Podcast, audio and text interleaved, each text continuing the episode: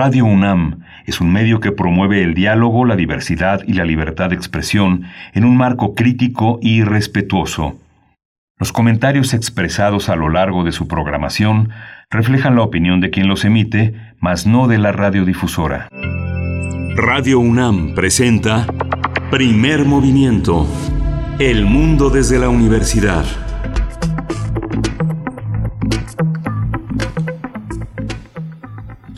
Hola, buenos días. Hoy es miércoles 10 de junio. 10 de junio tampoco se olvida. 10 de junio, una fecha importante en nuestro calendario político, justo ahora con muchos enfrentamientos entre jóvenes y autoridades autoridades autoritarias. Estamos en primer movimiento en Radio UNAM, pasando a través de Adolfo Prieto 133 en los controles donde la producción está a cargo de Frida Saldívar y del otro lado de la línea está mi compañera Berenice Camacho. Buenos días, Berenice.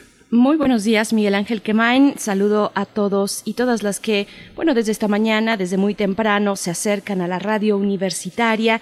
También a Arturo González, que se encuentra allá en cabina en Adolfo Prieto, 133, Colonia del Valle. Él está a cargo de los controles. Y pues bueno, te saludo a ti también. Escuchábamos, no sé si algunos por ahí escuchaban, pues es tanto tu, entusiasmo por iniciar esta mañana que te manifestaste antes durante el corte.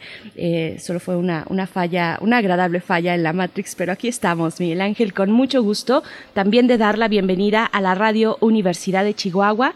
Vamos a estar allá en Chihuahua por el 105.3, el 106.9 y el 105.7 durante la siguiente hora, con mucho, mucho gusto de saludarles allá en Chihuahua.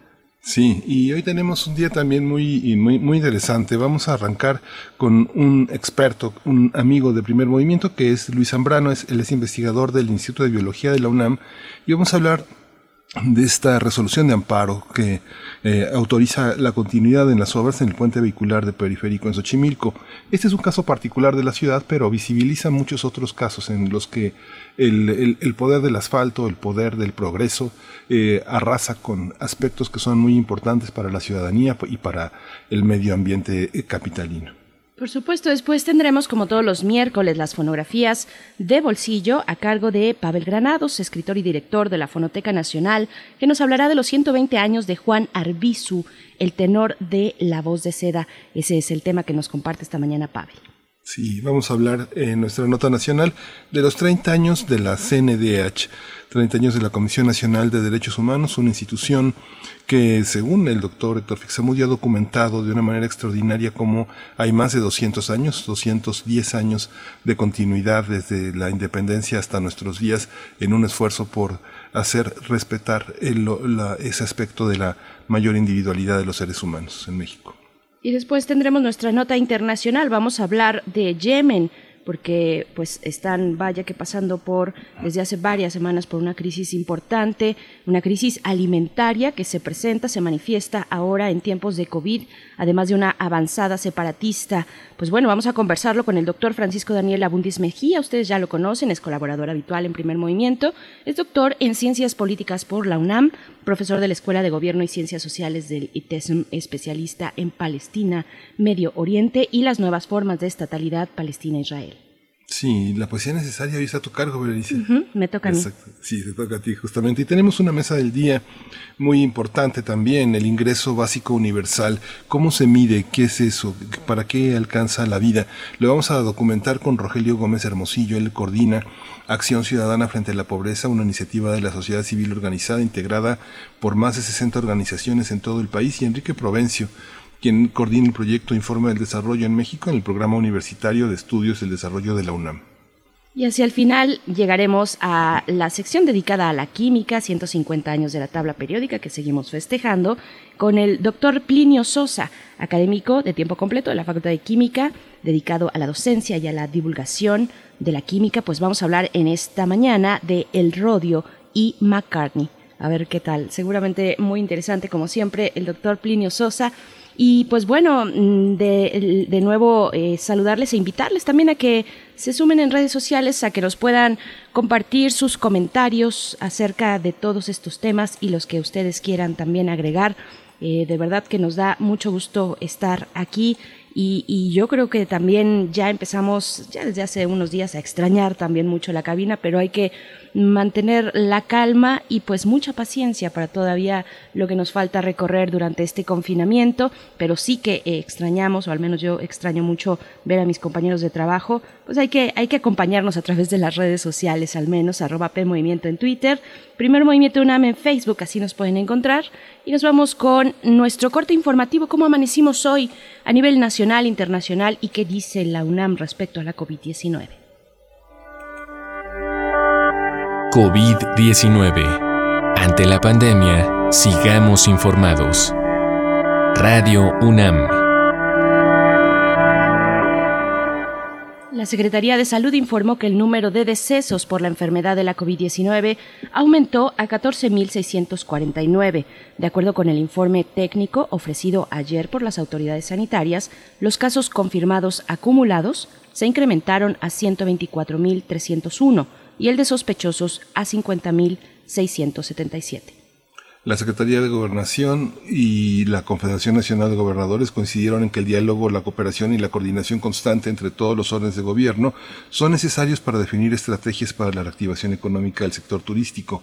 Olga Sánchez Cordero, titular de la Secretaría de Gobernación, dijo que el turismo debe retomarse con una serie de adecuaciones que permitan a las familias recorrer el país de la manera más segura posible. La Secretaría de Movilidad de la Ciudad de México anunció el uso obligatorio de cubrebocas en los diferentes medios de transporte de la capital del país para evitar la propagación del SARS-CoV-2. También pidió a los usuarios evitar las conversaciones entre sí o vía celular. Sí, eh, en información internacional, los países de la Unión Europea pidieron ayer combatir la desinformación que señalaba las redes de telecomunicaciones 5G como responsables de la pandemia del nuevo coronavirus o que pueden afectar a la salud. En un documento aprobado por el Consejo de la Unión Europea, los países afirman tener en cuenta las directrices internacionales sobre el impacto de los campos electromagnéticos. Bueno, cabe señalar que hasta ahora no hay evidencia científica mm, que relacione la expansión de las redes 5G con la propagación de la pandemia, como lo han divulgado personalidades del mundo del espectáculo, así lo han hecho, del deporte, así como presuntos doctores y gente de ciencia. La revista Nature publicó ayer que un tratamiento temprano con el medicamento antiviral Remdesivir ha demostrado reducir la carga vital, viral y prevenir la enfermedad pulmonar con macacos infectados con el nuevo coronavirus. Los investigadores de los institutos de salud de Estados Unidos destacaron que este fármaco ha sido utilizado con buenos resultados en, modelos animales contra las infecciones de otros dos coronavirus anteriores, el, SARS-CoV y el MERS-CoV Actualmente el Remdesivir está autorizado solamente en Japón como tratamiento para pacientes con enfermedad de la COVID-19. Y en información de la UNAM, ante la pandemia de la COVID-19 es necesario informar con objetividad y responsabilidad científica, evitando la banalización y la desinformación, eh, coincidieron en esto expertos durante el webinar 100 días de la pandemia en México, organizado por nuestra Casa de Estudios. Los especialistas también destacaron que una de las principales lecciones de esta emergencia sanitaria es la reivindicación de la ciencia, las humanidades, la educación y la cultura como elementos centrales para la participación social. El doctor Samuel Ponce de León, coordinador del Programa Universitario de Investigación en Salud y coordinador de la Comisión Universitaria para la Atención de la Emergencia del Coronavirus, dijo que las acciones de salud pública no deben desvirtuarse en, el actual concierto de superficialidad, politización y denostación, porque ello confunde y no ayuda a informar y orientar a la población.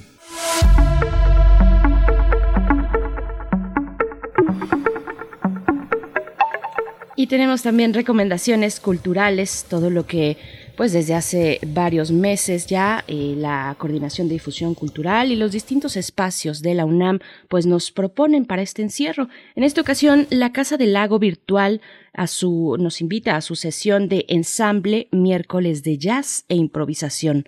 Se trata del primer ensamble formado para este ciclo a partir de cuatro elementos, que son el bajo, la batería, el saxofón y el spoken word.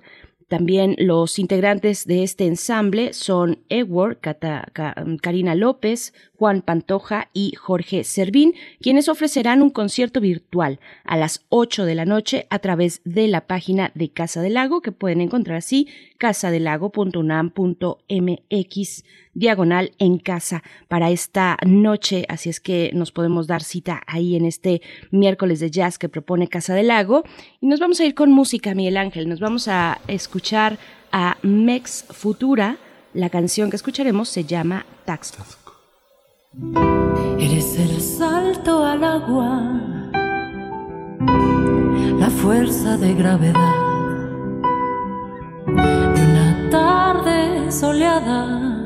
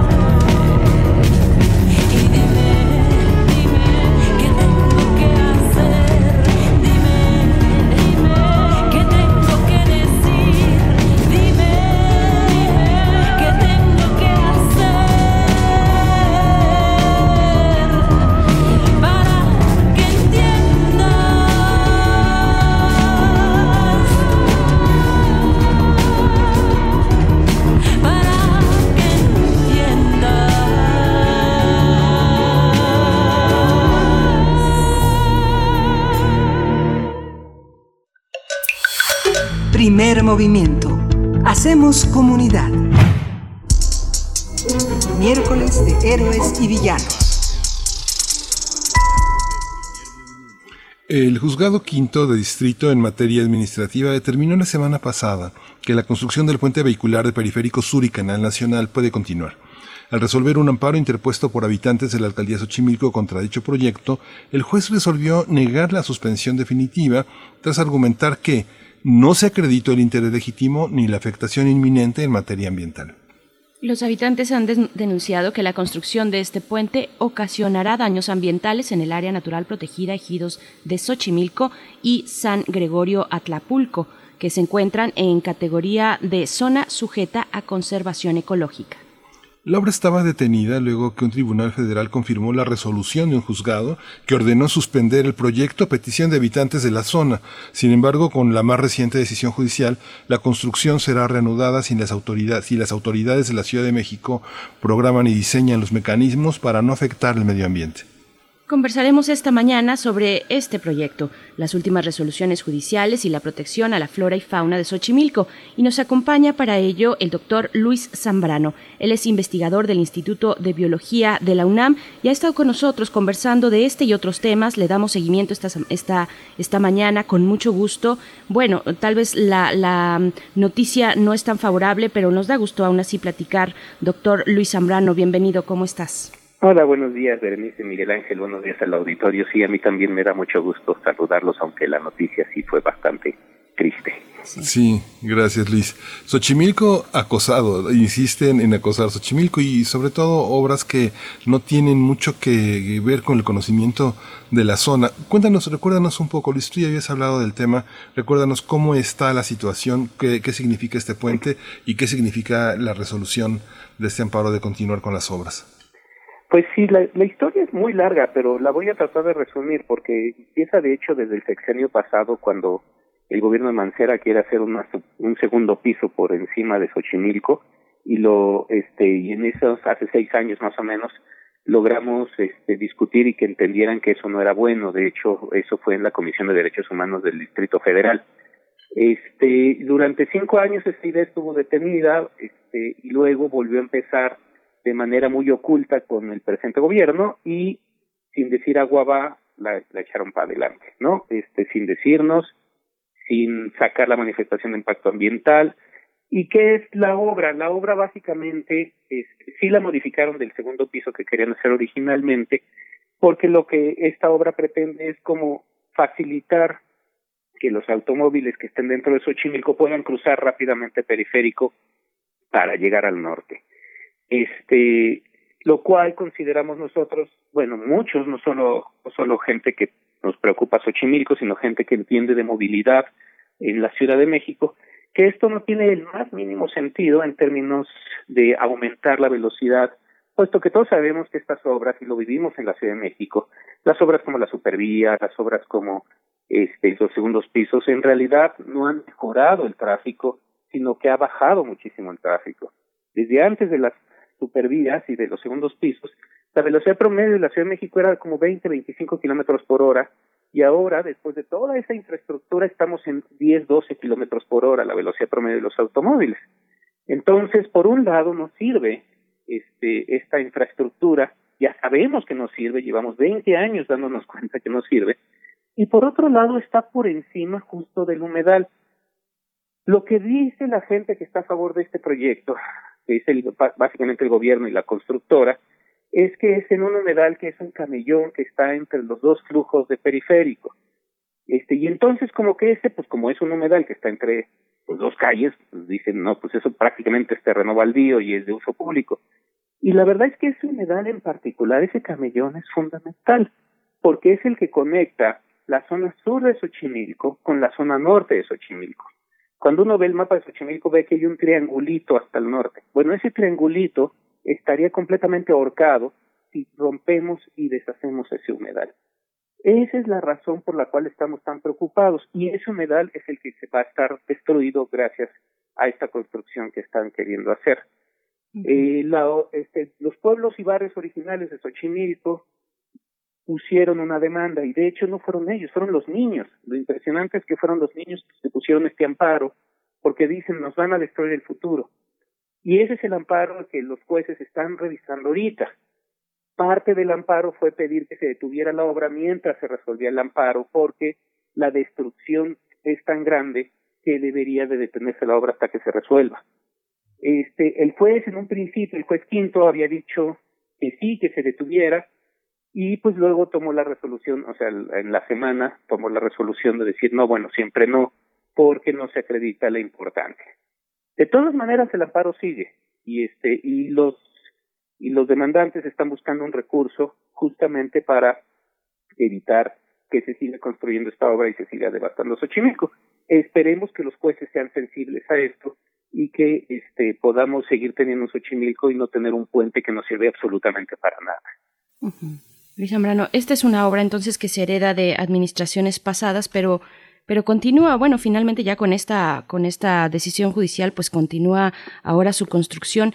Y, yo quisiera preguntarte, porque probablemente, o, no sé cómo explicarlo, o, explicármelo, este tipo de decisiones, o aquellos que continúan con la voluntad de, de construirlo, pareciera que, uno, que, que leen, cuando leen humedad, eh, humedal, perdón, pareciera que ven un charco ahí pantanoso eh, susceptible de ser basurero de paso o algo por el estilo, pero hay una relevancia en estos espacios naturales dentro de la ciudad.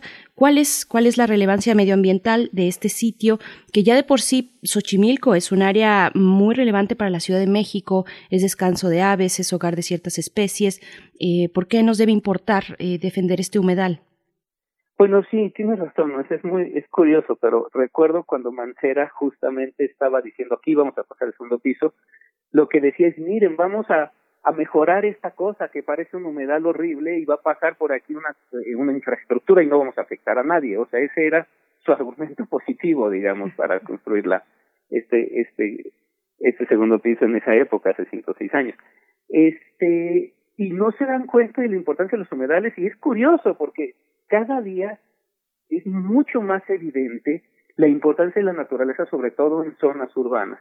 Eh, digo, poniéndose el ejemplo, la pandemia es producto, y lo ha dicho el doctor Sarucán, y lo ha dicho la maestra Carabes, y lo han dicho bastantes personas a nivel nacional e internacional, es producto justamente de la destrucción de los hábitats en las zonas urbanas, porque este, los animales que viven en estos hábitats se estresan más, están más susceptibles a la enfermedad y esa enfermedad puede pasar hacia nosotros.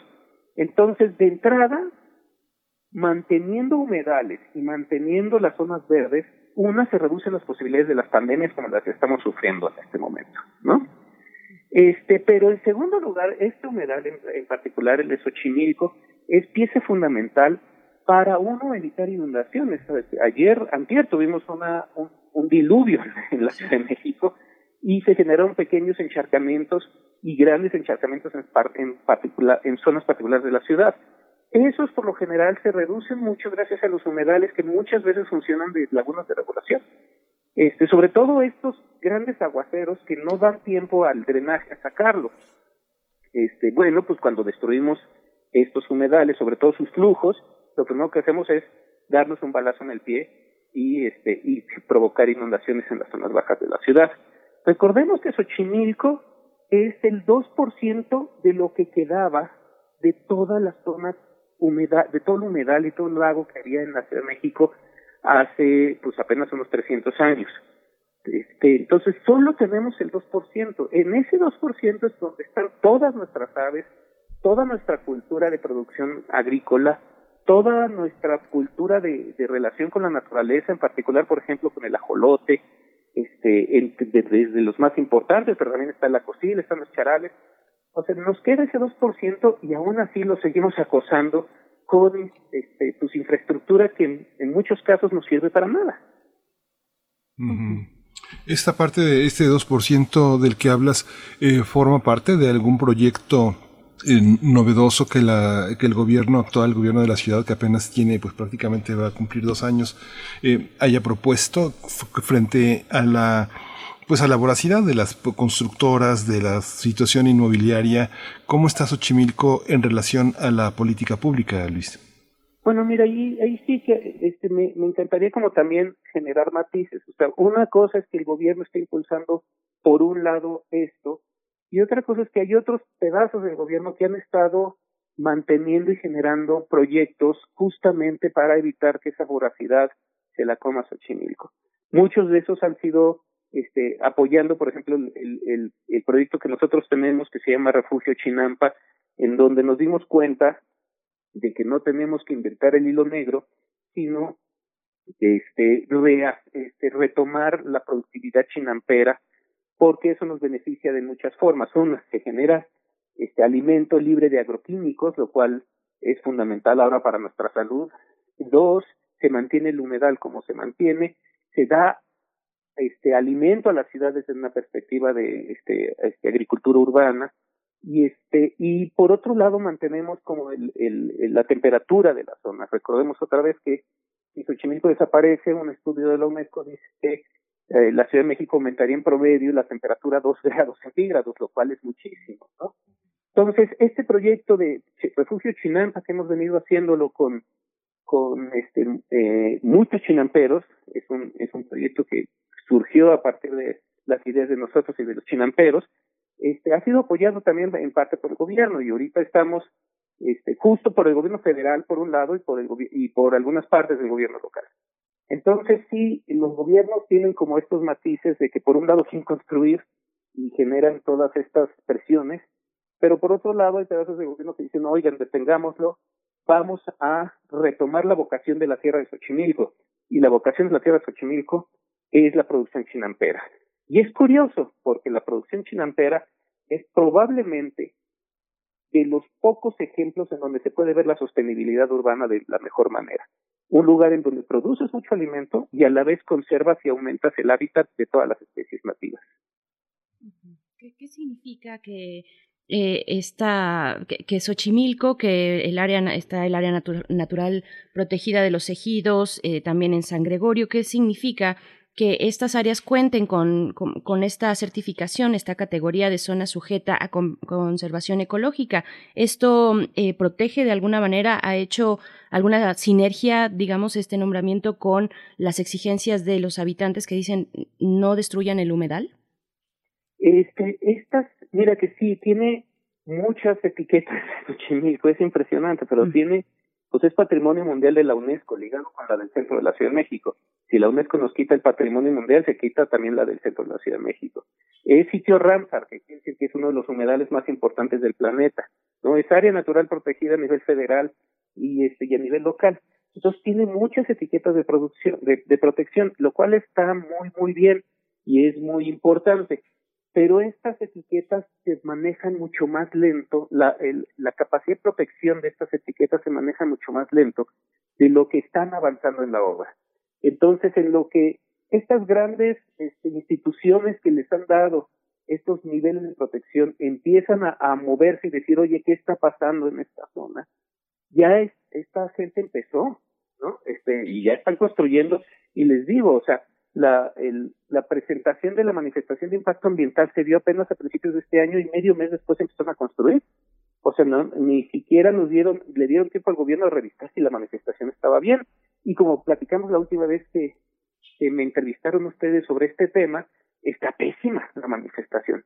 Esto lo, está, lo están llevando a las instituciones internacionales que dan justamente estos reconocimientos, pero como les dije, pues se mueven lento y entonces tienen que estudiar el caso, tienen que revisarlo y pues eso pasa meses y meses.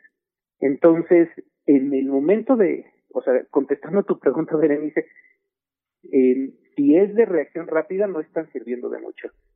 Y en el mediano plazo van a van a decir qué está pasando, por qué hiciste esto, por qué no preguntaste, por qué no avisaste, este, por qué no hiciste un verdadero estudio, y entonces vamos a ver las consecuencias de si estas instituciones internacionales quitan o no quitan el, el, este, el reconocimiento. ¿no? Sí. Esta, parte, Luis, de que comenzaba, comentabas justamente de este tráfico que eh, está muy lento. ¿Cómo ha afectado esta pandemia? Hay una, hay un tráfico que ha disminuido muchísimo en la ciudad, sin embargo, esta situación en Xochimilco alenta la, alenta la circulación. ¿Cómo ¿Qué, ¿Qué, ha pasado con Xochimilco y, y, la pandemia? ¿Hay una particularidad de esa alcaldía que se tenga que visualizar, que ponga de manifiesto problemas que no había, que no, habían, que no, que no eran visibles?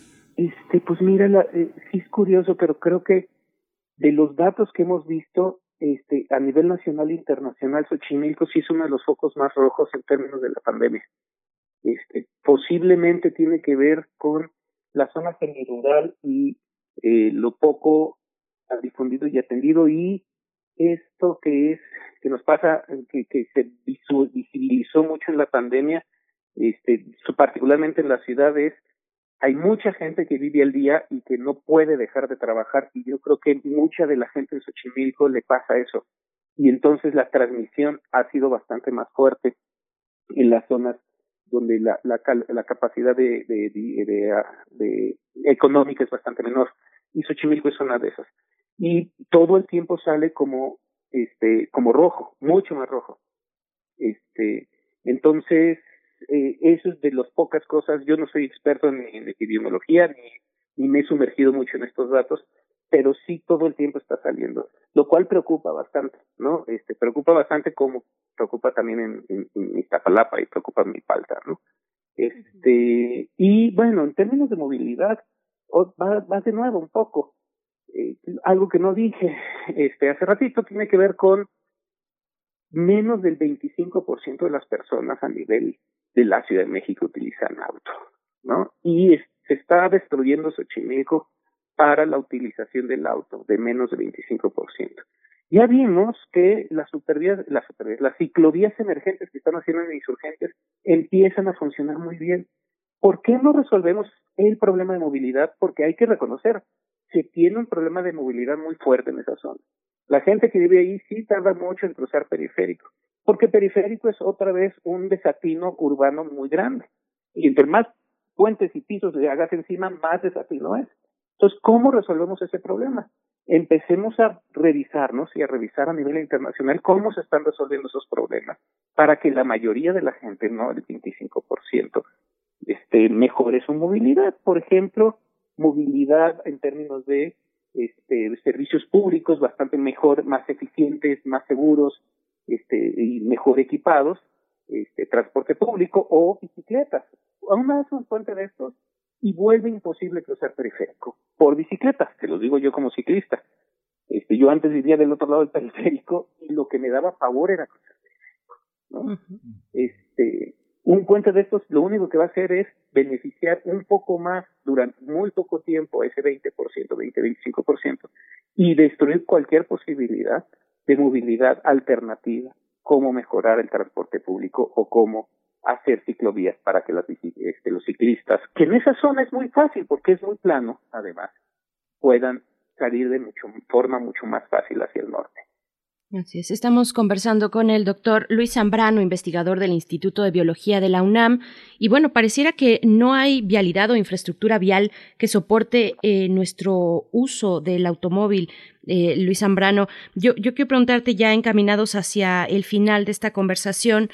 Eh, antes de que nos invites también a, darle seguimiento a, través de tus redes o de las redes de, de, los distintos grupos activistas a esta situación, yo quiero preguntarte cómo ves al gobierno capitalino en cuestiones ambientales, a este gobierno al que encabeza la doctora Claudia Sheinbaum. La noticia, por ejemplo, de la recuperación de los cuerpos de agua, pues fue muy alentadora en su momento. Viene la pandemia y detiene todo, pero mm, en ese contexto, ¿cómo, cómo estarías calificando este gobierno? Este, hoy, pues bueno, como, como les dije hace rato, no es fácil, ¿eh? por eso digo mm. hoy. Este, como les dije hace rato, es, es tiene sus matices, o sea, de repente uno se está muy decepcionado porque salen cinco, seis, siete noticias que dice uno, Dios santo, pues yo creía que este gobierno sí debería de estar pensando en cosas bastante más complejas y bastante más ecológicas y no otra vez en lo mismo de siempre, porque uno ve que son arrastran el mismo problema de siempre, que es necesitamos apoyar a las grandes constructoras, en este caso que este, es una constructora que creemos que está muy ligada a Reobó. Reobó, recordemos mm. que es la estructurista que hizo la supervía, pero también el, el, el que está, eh, el dueño de la compañía es el que hizo el segundo piso cuando Andrés Manuel era el, el, jefe de gobierno y este y, y, y esta Claudia Sheinbaum estaba de secretaria del medio ambiente que fue la que se echó todo el segundo piso en, en esa época, ¿no?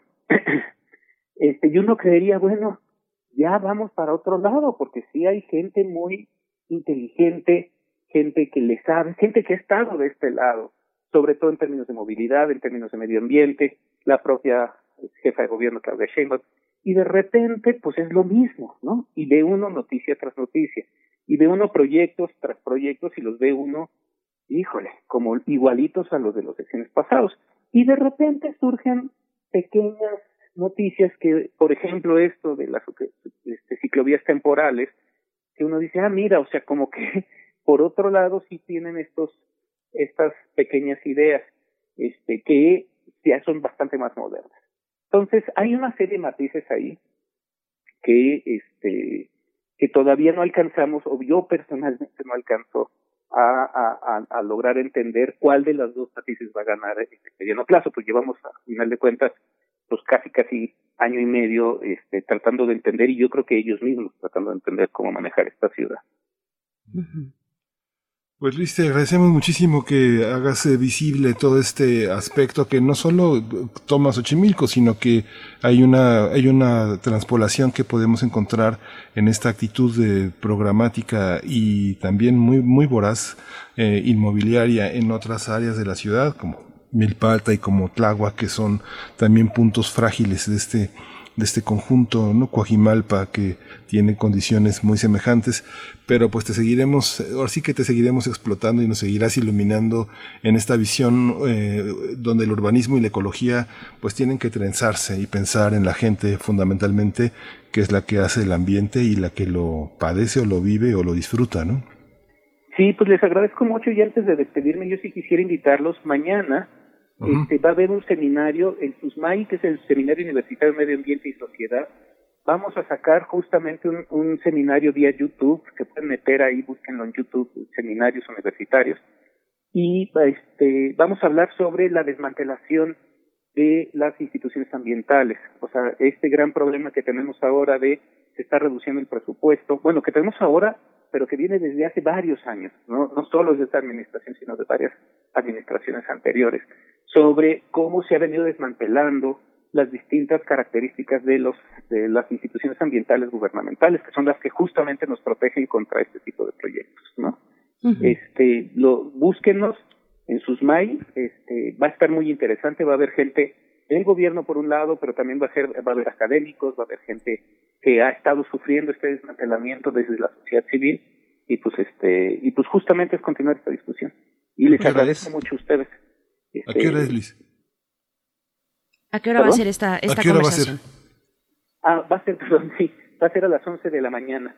Este, y pues sí, búsquenos en YouTube. Y si quieren al rato tuiteo desde mi, cuenta de Twitter, que es Zambrano Ajolote, este, a qué hora es y, la liga para que lo puedan ver. Muchas gracias, Luis. Muchas gracias, eh, Luis Zambrano, investigador del Instituto de Biología de la UNAM. Pues sí, y, nos detenemos en, en, Xochimilco. Nos dice por aquí Refrancito eh, que como habitante de Xochimilco pone atención a lo que está diciendo el doctor Zambrano. La gente no ha podido atender las indicaciones, no sé si por sus actividades económicas o por sus reuniones. En, en Xochimilco, Xochimilco es paso de tres alcaldías y es cuello de botella.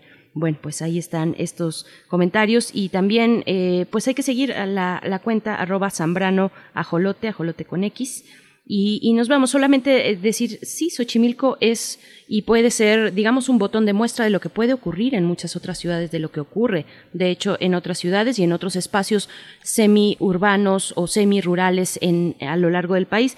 Hay que eh, seguir al SUSMAI para lo que nos puedan decir el día de mañana con las instituciones medioambientales en nuestro, en, en México. Y pues nos vamos a ir con música, Miguel Ángel. Oh, sí, vamos a escuchar de Laura Murcia, Las Curanderas.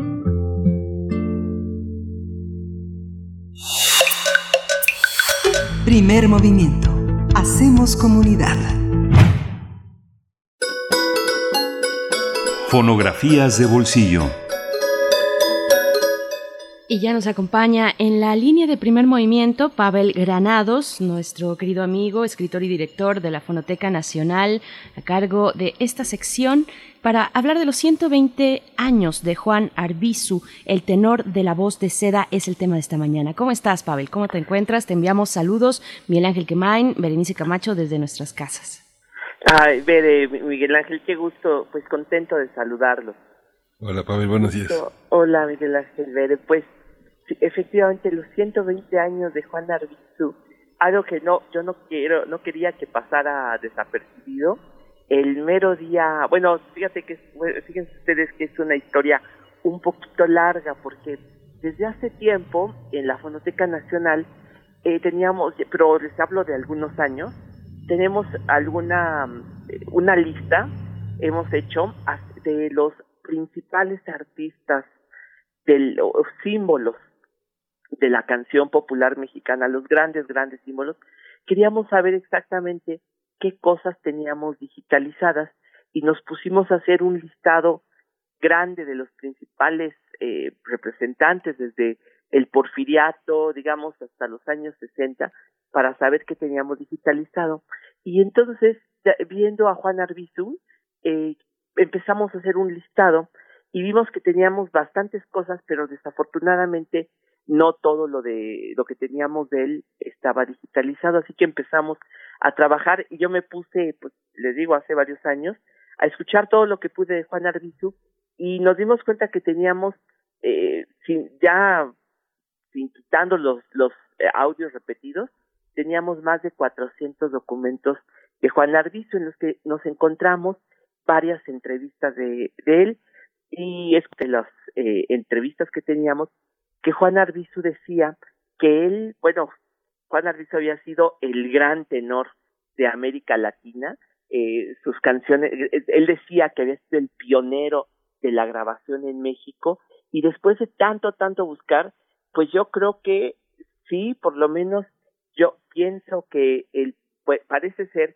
que el primer disco que se grabó aquí en México después de la Revolución Mexicana, porque había habido intentos en el porfiriato, había una, empezado en industria, había sido efectivamente Juan Arbizu, que había grabado una canción, eh, fue, la canción Ojos Tristes de Guti Cárdenas, aquí en la colonia Roma, en la calle de Monterrey, casi esquina con la actual avenida Chapultepec, que la había grabado él ahí a mediados de 1927.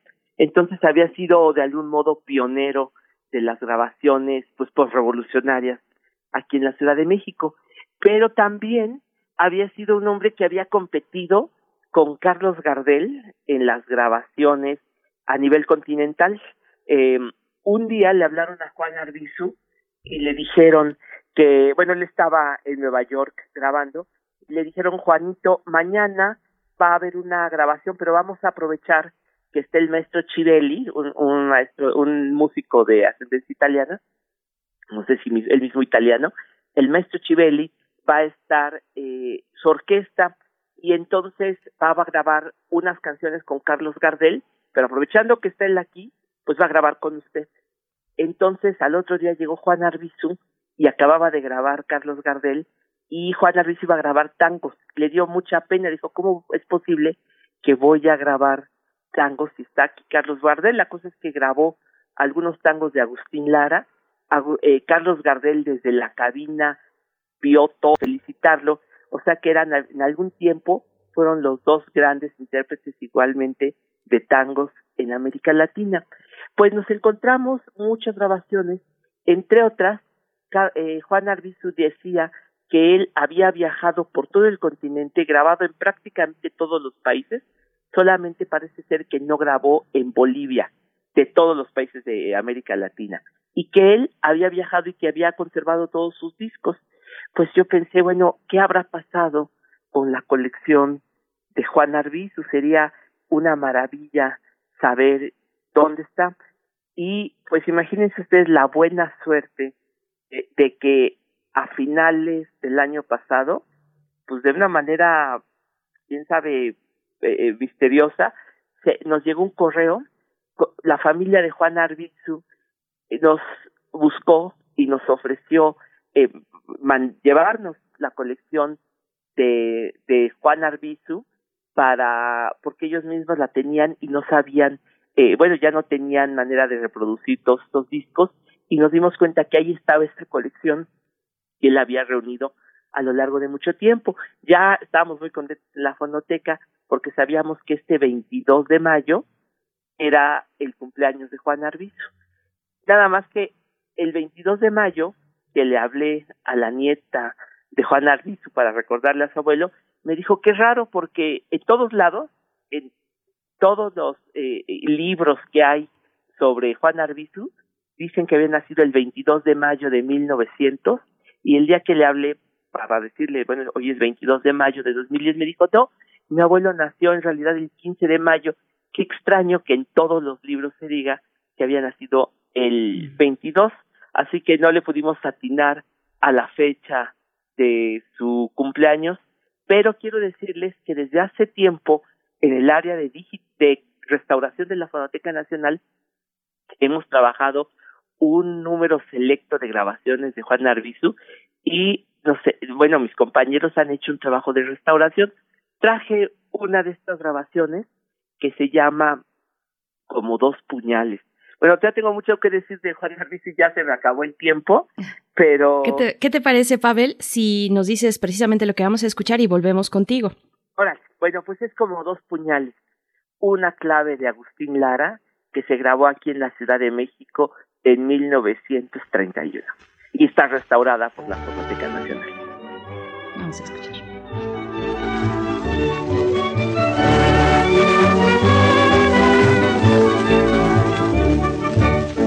Como dos puñales de hojada más fina, tus ojazos negros ojos de acerina dejaron en mi alma tu mirada de hielo, regaron mi vida con su beso duelo.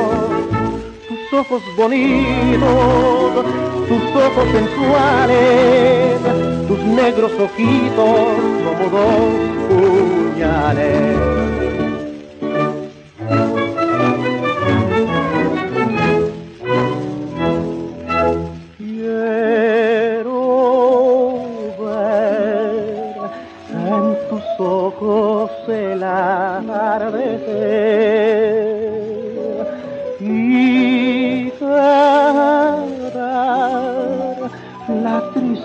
Que hay en tu mirar. Quiero sentirte mía, inmensamente mía, y asesinen tus ojos sensuales como dos puñales mi melancolía. Quiero en tus ojos Bien, pues estamos de vuelta contigo, querido Pablo ah, Granados, pues, qué bonita grabación. Qué bella, Justo, Este, pues sí, la voz de Juan era de seda, por eso el tenor de la voz de seda. Y es que esta grabación tiene un pequeño misterio. En el marbete, o sea, la etiqueta, dice que es la orquesta de Agustín Lara la que estamos escuchando. Sin embargo, entre los testimonios que encontramos ahí en las grabaciones de Juan Arbizu, eh, vimos que quien estuvo de pianista en esta en esta serie de grabaciones de 1930 y 31 que se hicieron aquí en la Ciudad de México era el pianista Antonio Escobar. Y Antonio Escobar es para mí un hombre al que le debemos mucho, pero es un olvidado.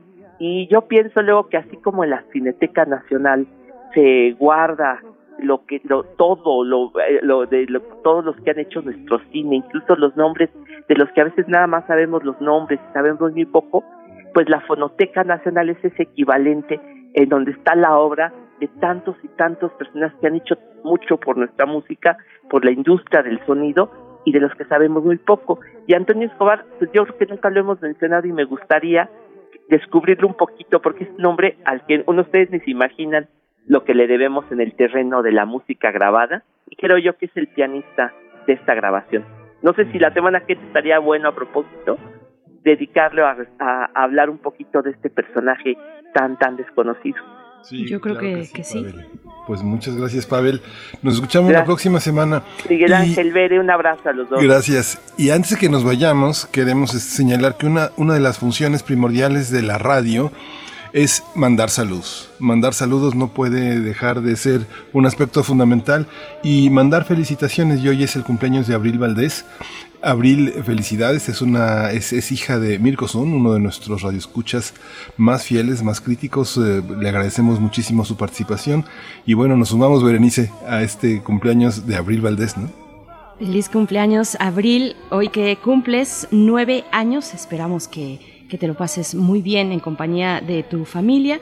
Ya pronto será el momento de también de compartir con tus compañeros y compañeras de la escuela. Pronto vendrá ese momento y yo creo que a ti y a todos los niños y niñas que eh, pues que han hecho una gran labor durante este estos momentos de pandemia siendo muy comprensivos con los con los adultos y con todo lo que ocurre pues bueno va doble y triple abrazo para ti Abril Abril Valdés y gracias a Mirko Zoom pues por, por compartirnos esta felicitación nos vamos a ir ya al corte de la hora, son las 8 de la mañana, nos despedimos de la radio Universidad en Chihuahua, volvemos después del corte.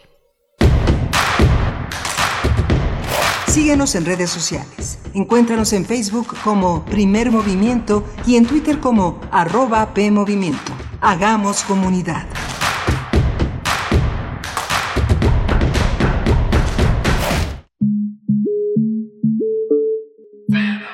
Y no me gusta que se diga que la niña, la pequeña o la adolescente se embarazó. No, la embarazaron. Alguien la embarazó.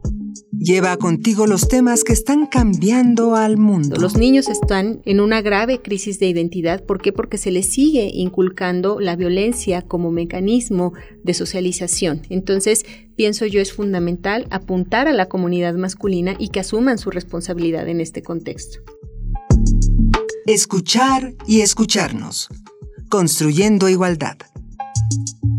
Un programa de Radio UNAM y el Centro de Investigaciones y Estudios de Género. Entra a www.radiopodcast.unam.mx y encuentra las cinco temporadas. Radio UNAM. Experiencia sonora. En México hemos luchado. Hemos llorado. Hemos celebrado y hemos hecho silencio y cerrado el puño cuando ha hecho falta. En México no nos dejamos. Los mexicanos somos invencibles. Hoy hagamos una pausa a lo que nos identifica y nos hace sentir orgullosos. Tenemos que cuidarnos todos para que todo vuelva a ser como antes. Que no nos falte nadie. PRI, el Partido de México. Al quedarnos en casa, no todo es que hacer, trabajo o estudio. También hay que divertirse. Juguemos en familia. Así mejoras el ánimo, la convivencia y el aprendizaje. Que cada miembro de la familia proponga un juego y encuentren el mejor momento de cada día para disfrutarlo. Hay para todos los gustos. Juegos de mesa, de destreza, concentración. Puedes inventar los tuyos. Así estarán mejor y más divertidos. Pero por favor, quédate en casa. Gobierno de México. En Europa, desde 2018, se está buscando regular los derechos de los robots. Este año, China consiguió la primera clonación exitosa de un gato y están buscando, en poco tiempo, iniciar la clonación en masa de seres humanos. El Programa Universitario de Bioética de la UNAM te invita a reflexionar sobre estas y otras cuestiones en El Árbol de las Ideas. Bioética, Ciencia y Filosofía para la Vida un programa dedicado al análisis y divulgación de los temas más trascendentales de la agenda bioética de la mano de diversos expertos en la materia. Miércoles a las 16 horas por el 96.1 de FM. Radio UNAM, Experiencia Sonora.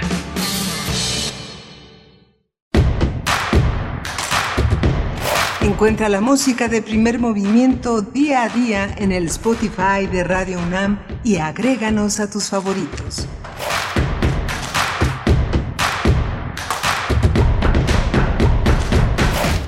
Buenos días, bienvenidos, bienvenidas. Iniciamos nuestra segunda hora de transmisión en primer movimiento. Estamos a través del 96.1 de FM, del 860 de AM y también ahora nos enlazamos con la transmisión del 104.3 en Morelia a través de la radio Nicolaita en, este, en esta colaboración con la Universidad Michoacana de San Nicolás de, Hidalgo, que siempre nos da pues mucho gusto tener esta cercanía con ustedes hasta allá, hasta Morelia y hasta donde nos estén escuchando también, porque eh, hay muchas personas que nos escuchan, por ejemplo, a través de nuestro sitio electrónico www.radio.unam.mx, en nuestra aplicación o en alguna otra aplicación eh, de, de, radio, pues gracias, gracias por sintonizar a la radio universitaria y saludo a mi compañero Miguel Ángel Quemain. ¿Cómo estás, Miguel Ángel?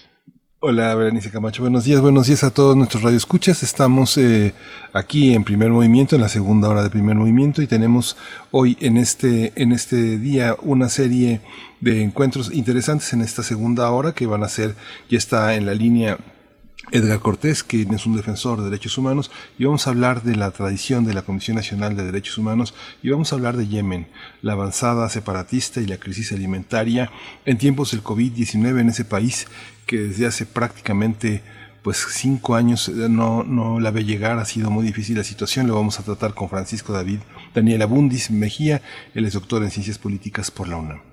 Por supuesto, y bueno, saludamos a quienes también nos escriben en redes sociales. Gracias por permanecer pues en esta comunidad que se hace con ustedes, en esta comunidad que tratamos de proponer desde este espacio universitario. María Elizondo, saludos, buenos días, Mirko Zun, pues ahí estuvo, eh, nos dice que, que alegraron el día de una pequeña radio escucha y el corazón de su mamá.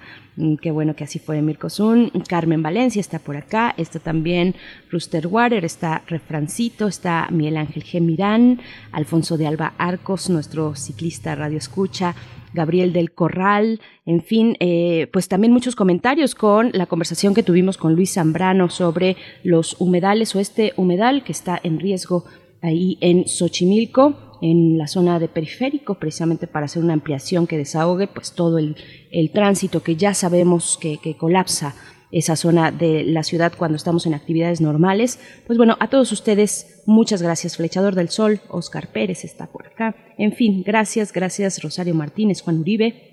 A todos los leemos. Y pues nos vamos a ir, Miguel Ángel, sin más, a nuestra nota nacional, los 30 años de la Comisión Nacional de Derechos Humanos. Primer movimiento. Hacemos comunidad.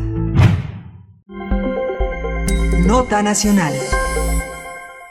El pasado 6 de junio, la Comisión Nacional de Derechos Humanos celebró 30 años de labores en México. Este organismo autónomo se encarga de la defensa, protección, promoción, estudio y divulgación de los derechos humanos reconocidos por la Constitución, los tratados internacionales y las leyes. Sin embargo, a lo largo de tres décadas, la Comisión Nacional de Derechos Humanos se ha visto rebasada por las condiciones del país, que vaya que son fuertes y complejas, y viene arrastrando casos de administraciones anteriores, como por ejemplo el rezago en la impartición de justicia, más de 200.000 personas muertas por la llamada lucha contra el narcotráfico o guerra contra el narcotráfico, más de 40.000 personas desaparecidas y los casos de feminicidio que se suman cada día. A todo ello se suma la polémica elección de Rosario Piedra Ibarra como presidenta de la CNDH, debido a su cercanía con Morena, el partido del presidente Andrés Manuel López Obrador, ya que fue parte de los consejeros nacionales de ese instituto político y candidata a una diputación. Tras su llegada a la CNDH, cuatro integrantes del Consejo Consultivo renunciaron a su cargo al considerar que su designación ponía en duda la autonomía del organismo. Ahora, con motivo del 30 aniversario de este organismo autónomo, la funcionaria propuso transformar a la CNDH en una Procuraduría de Pobres. Vamos a realizar un análisis de la Comisión Nacional de Derechos Humanos a 30 años de su creación Hoy nos acompaña Edgar Cortés. Él es defensor de derechos humanos, licenciado en Derecho, Filosofía y Ciencias Sociales, es investigador del Instituto Mexicano de Derechos Humanos y Democracia y le agradecemos que esté aquí para clarificar toda esta situación, conmemorar este aniversario de la comisión. Muchas gracias Edgar por esta mañana. Buenos días y muchas gracias por la invitación. Al contrario, Edgar Cortés, qué gusto saludarte de nuevo. Ya tenía Tenía algunos meses que no platicábamos contigo y siempre es un placer. Eh, cuéntanos, por favor, antes de entrar a, la situación actual eh, de la Comisión Nacional de Derechos Humanos, para saber si hay eh, una renovación, como dice su titular, o si está en riesgo su autonomía. Antes de eso, cuéntanos un poco del paso, digamos, del legado, del legado que ha generado, que ha cosechado la Comisión Nacional de Derechos Humanos en, los, en sus 30 años de vida. Mira, pues yo diría que estas tres décadas de la CNDH se podría, yo las dividiría tal vez en como en tres grandes etapas. Una primera que fue la construcción inicial, el delineamiento de la institución, eh, que fue prácticamente con el doctor eh, Carpizo y con el doctor Jorge Madrazo en la primera etapa, eh, que fue delinearla, darle las características. Hay un debate porque pues en ese origen de alguna manera tomó ciertas características que a ratos la hacen parecerse a los ministerios públicos, ¿no? Pero digamos, esa es la primera etapa, la fundación, llamémosla. Una segunda etapa que sería, yo, creo, en donde la institución, que no era todavía formalmente autónoma por ahí de, de la los noventas, mediados de los noventas, creo que fue un periodo en donde la institución, yo diría, se fue politizando, es decir, que los fueron eh, prevaleciendo los intereses de sus titulares, donde estuvo eh, eh, el doctor José Luis Sobranes, eh, Raúl Plasencia, en donde se administró la institución, se tomaban temas en razón de conveniencia, eh, en muchos momentos una muy clara cercanía con el poder político del momento, en fin. Y diría yo, y una tercera, pues que es la administración anterior de eh, Raúl González Pérez, donde la institución creo que pues empieza a poner en práctica el tema de la autonomía, empieza a involucrarse y a eh, digamos, fijar una postura en temas eh, cruciales como eran el tema de la seguridad, el, toda la discusión sobre la ley de seguridad interior, la participación o no de los militares, eh, entrar a temas eh, de, de las, digamos, todavía de las últimas facultades que se le dieron sobre temas laborales, sobre temas de derechos económicos, sociales, ambientales, haciendo recomendaciones, por ejemplo, sobre la contaminación en el río Atoyac entre Puebla y Tlaxcala. Entonces creo que hay, digamos, un fortalecimiento y una institución pues que efectivamente jugaba el papel de ser autónoma y de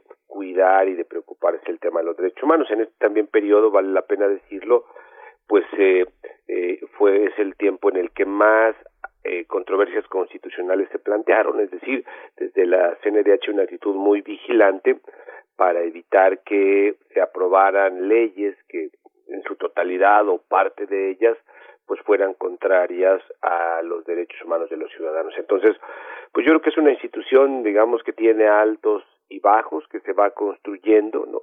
Eh, y que eh, sin duda, pues eh, eh, se puede decir que importa eh, el si se pone o no en, en práctica, se cree realmente por por su titular y por el equipo que la integra en el tema de la autonomía, porque eso puede marcar eh, una mayor o mucho menor efectividad en la tarea que ya ustedes mencionaban al inicio, que es eh, promover y proteger los derechos humanos de los y las ciudadanas. Oiga, esta propuesta de una Procuraduría de los Pobres está alineada con una propuesta del presidente de rescatar eh, las consecuencias de un capitalismo feroz, de un neoliberalismo que ha, ha arrasado con una cantidad de personas, pero una Comisión Nacional de Derechos Humanos que tendría que estar eh, en, en, la misma frecuencia que la, la internacional. ¿Cómo eh, es posible hablar de unos derechos humanos para los pobres y otro para los ricos? ¿O cómo, cómo es eso? ¿Nos podrías explicar?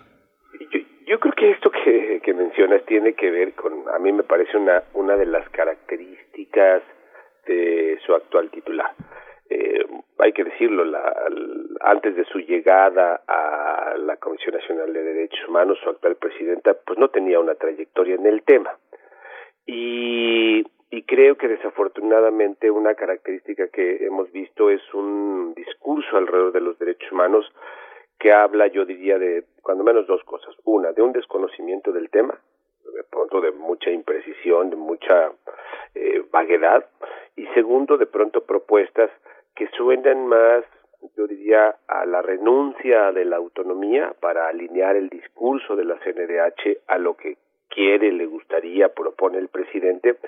Y esta es una característica, porque de lo que habla es de una institución que parece que no cree, al menos en, en voz de su titular, en el tema de la autonomía, sino en secundar las ideas del presidente.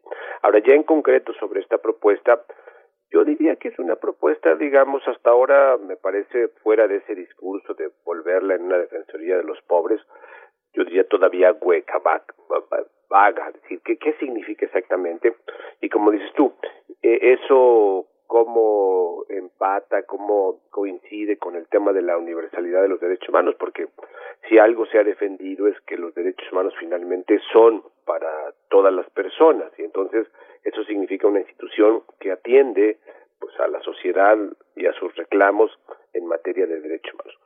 Uno podría entender si eso significara pero no lo voy a decir yo, no lo dice ella, eh, si eso significara una defensoría de pobres, que sería una institución que quisiera abordar el tema de derechos humanos, teniendo muy en claro, pues que somos una sociedad muy desigual, donde las brechas de la desigualdad social, económica, política, educativa, de muchos temas son enormes, ¿no? Y si eso significara que al momento de abordar diversos temas va a tener claridad en esas diferencias y lo que pueda en un momento dado recomendar, proponer, plantear, pues sea cómo ir cerrando esas brechas. Eso tendría sentido, pero pero mi sensación de pronto es que pues es como un digamos una propuesta, un discurso que eh, pareciera que la preocupación es en realidad congraciarse con la presidencia de la República. Y eso es lamentable porque pues ha sido bastante complejo, difícil construir, concretar esta idea de la autonomía constitucional, que en realidad tendría que significar una institución, pues eso, que, que, que su agenda prioritaria son los derechos de los ciudadanos, que en un momento dado se va a volver como una institución que cuestiona, que se contrapone a las propuestas del poder público, porque éstas en un momento dado pueden estar o podrían estar afectando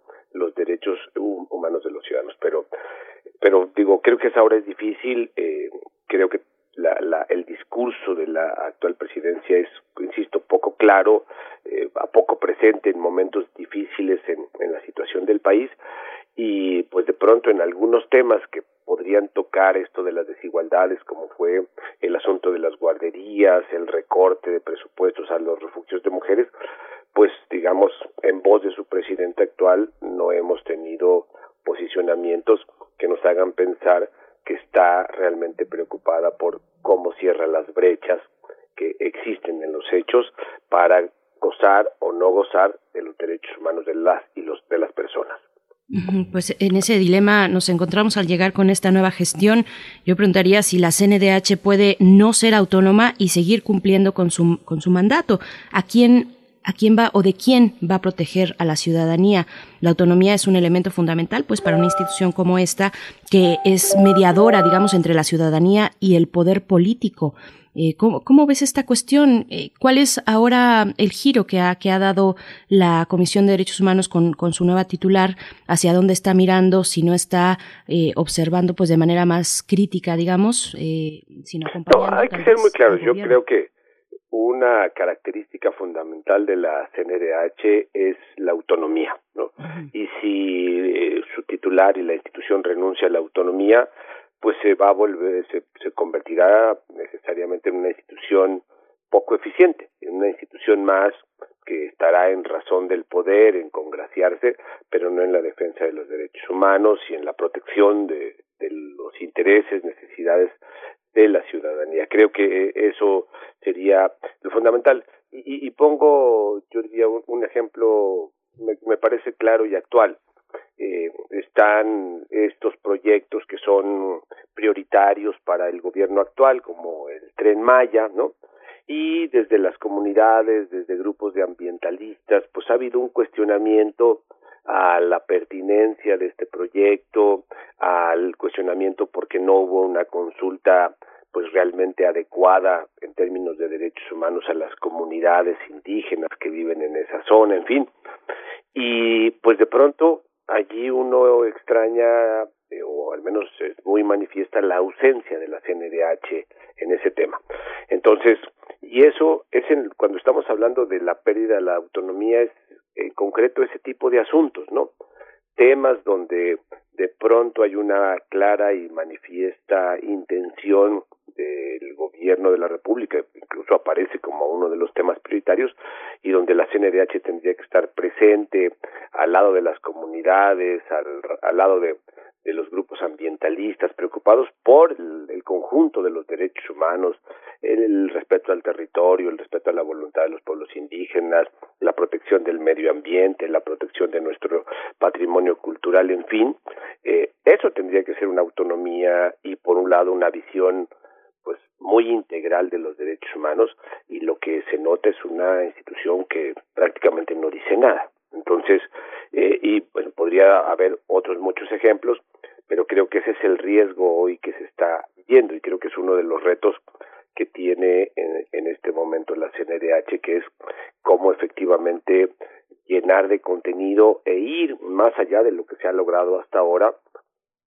en materia de su autonomía, de la protección universal de los derechos humanos, es decir, de los derechos de todas las personas, pero también de, la amplitud de los derechos humanos, de lo que tiene que ver con la seguridad, con la libertad, con el medio ambiente, con la paz, eh, con todos estos asuntos, pues que sin duda son eh, muy, muy importantes eh, en este momento para, para el país, pero yo diría también en momentos en donde estamos en medio de una crisis eh, ahora de salud, pero también en una en el inicio de un lo que parece ser una terrible crisis económica. Y eso también llevaría a pensar qué va a hacer la CNDH en razón de las consecuencias en materia de empobrecimiento de la población eh, a consecuencia pues, de, de, de, de, esta pandemia, porque, porque también estos son eh, asuntos de derechos humanos, el derecho al trabajo, el derecho a la salud, el derecho a la seguridad social.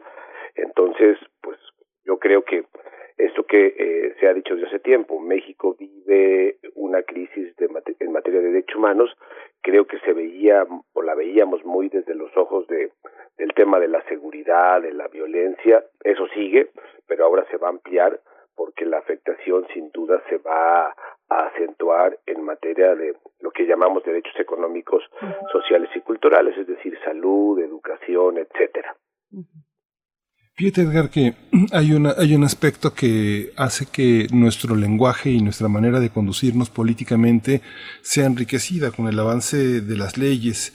En este caso, por ejemplo, eh, quien ocupa la agenda de una manera más organizada, de una manera muy visible, han sido las mujeres. Los mecanismos de reconocimiento como la, legalización del aborto, eh, la paridad de género en las cuotas eh, laborales, eh, la, el reconocimiento para oportunidades laborales, la, igualdad en la elección de matrimonios. Hay muchas cosas de las que ya podemos hablar y podemos hablar de una manera importante porque hay leyes que nos respaldan, pero en materia indígena, en materia infantil, de infancia, de adolescencia, cómo eh, la, Comisión Nacional de Derechos Humanos tiene que ser una interlocución frente al Poder Legislativo. ¿Qué herramientas le permitirían hablar eh, al, presidente de una manera más vanguardista, a los diputados también?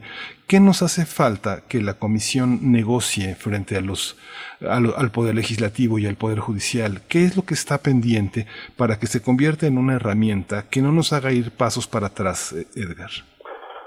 Mira, yo diría que las herramientas que tiene, bueno, pues son un conjunto de facultades que le da la Constitución, su ley orgánica, que van desde la capacidad en un momento dado de presentar eh, con, eh, acciones de inconstitucionalidades, una serie de juicios para eh, plantear eh, en un momento dado que una parte o la totalidad de una ley es contraria a la Constitución, tiene la posibilidad también en un momento dado de ella podría estar presentando eh, digamos acciones legales eh, frente a esas leyes. Ahora hay todo un debate por ejemplo frente a este último decreto o reciente decreto del presidente de darle digamos presencia permanente y amplia a las Fuerzas Armadas en labores de seguridad durante los próximos cuatro años hasta el 2020 24 hasta marzo del 2024, si la CNDH no tendría que estar cuestionando mediante una acción de inconstitucionalidad eso, entonces ese tipo de cosas. Creo que lo segundo, tienes yo creo que mucha razón cuando dices que hemos logrado ir construyendo leyes donde se van reconociendo derechos humanos de distintos grupos, eh, en fin.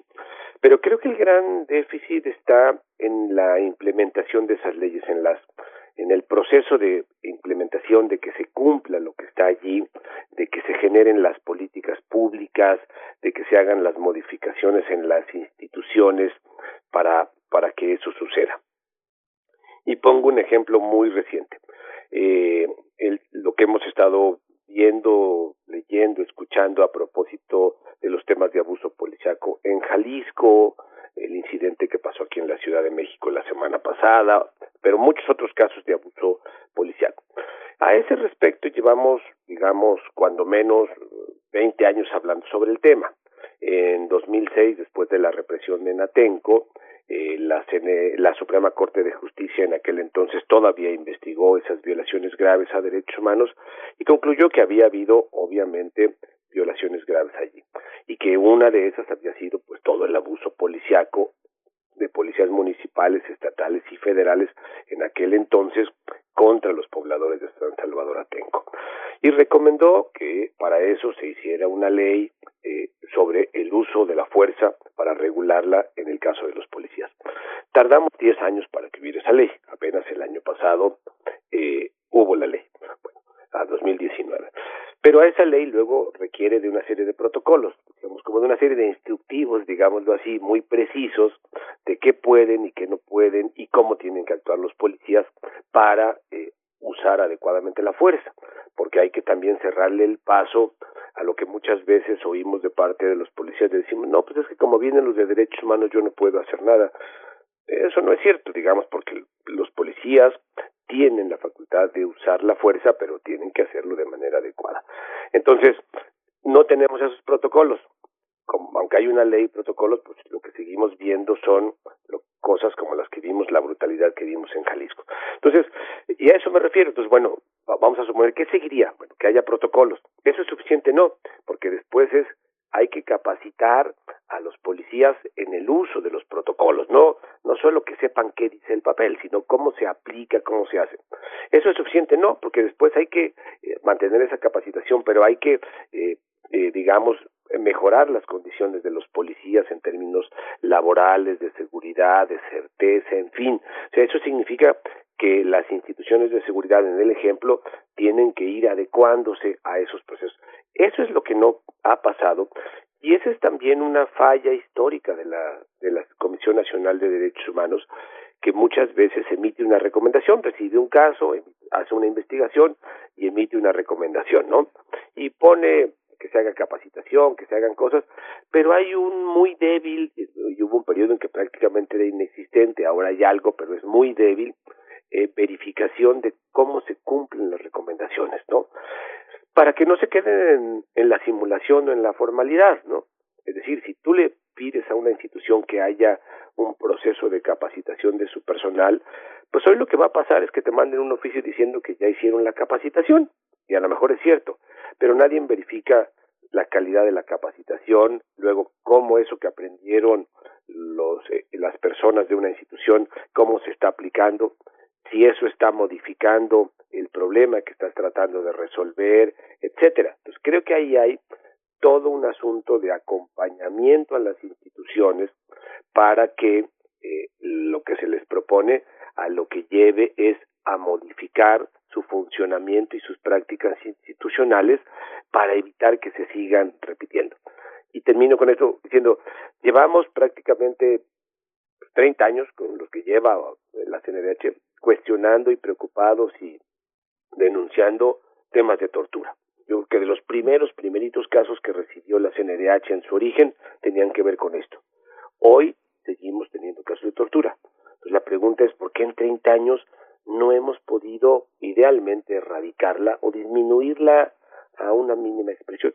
Pues eso, porque se han hecho cientos de recomendaciones sobre el tema, pero terminan siendo en muchos de los casos mera simulación y siguen existiendo, siguen prevaleciendo las causas que durante todas estas décadas han permitido el, el uso y el abuso de la tortura, por ponerlo como ejemplo. Pues eh, Edgar Cortés, ya hacia el final, un poco llegando al final de la conversación, te preguntaría qué, qué queda la ciudadanía, porque finalmente la, eh, cuando se llega con una queja a una instancia como la Comisión Nacional de Derechos Humanos o las comisiones locales, pues espera una, eh, que, que, esta institución resuelva, está dentro de sus facultades, puedes publicar recomendaciones, tiene que hacer el seguimiento a las quejas.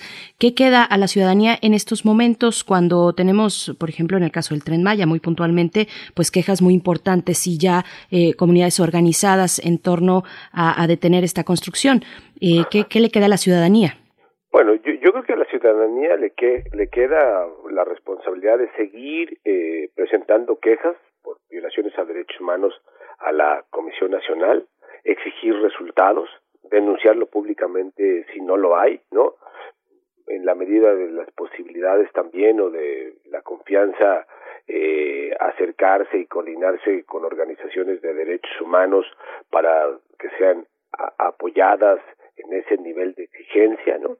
Creo que eh, toca también a, la ciudadanía y a la sociedad y, tal vez más en particular a ustedes los medios, pues hacer un monitoreo y un seguimiento de lo que va pasando en la Comisión Nacional de Derechos Humanos, cuáles son las propuestas, cuáles son las acciones eh, que se están haciendo realmente por parte de la institución, pues eso para para permitir un avance sustantivo en, en, su desempeño y en, en los resultados, ¿no?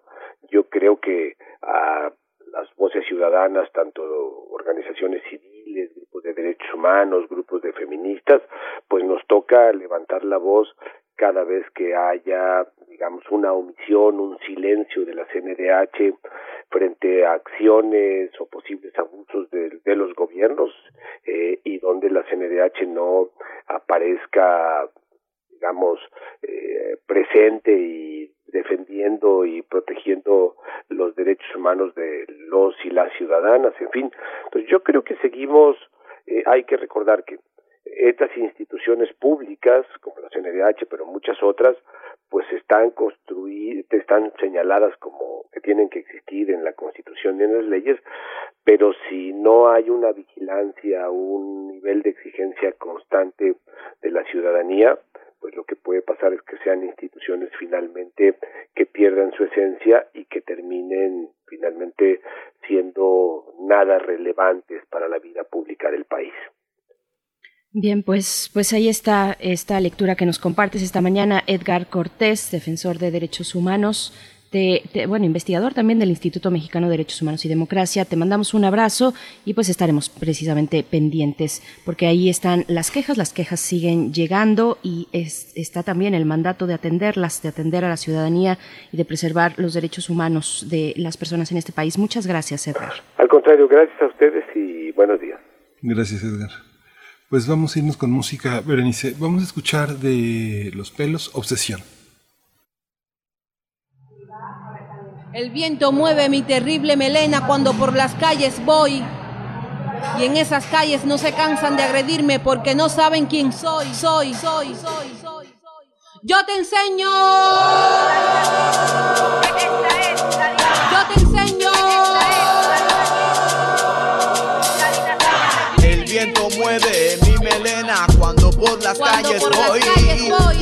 Esas calles siempre me agreden porque no saben quién soy. Me lo suelto carretera, no hay derris. Me di cuenta que pa' qué si yo no nací así. El hombre que me quiere me acepta como soy. Africana.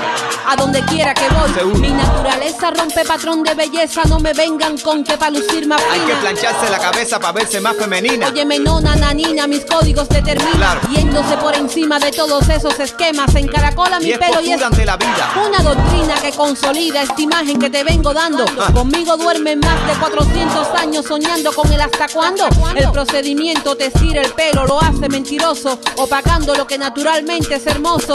Entonces, yo te enseño. Arriba los pelos y que crezcan los relos. Yo te enseño. A que le guste bien y a que no también. enseño. Sí. Arriba los pelos y que crezcan los drelos. Yo te enseño.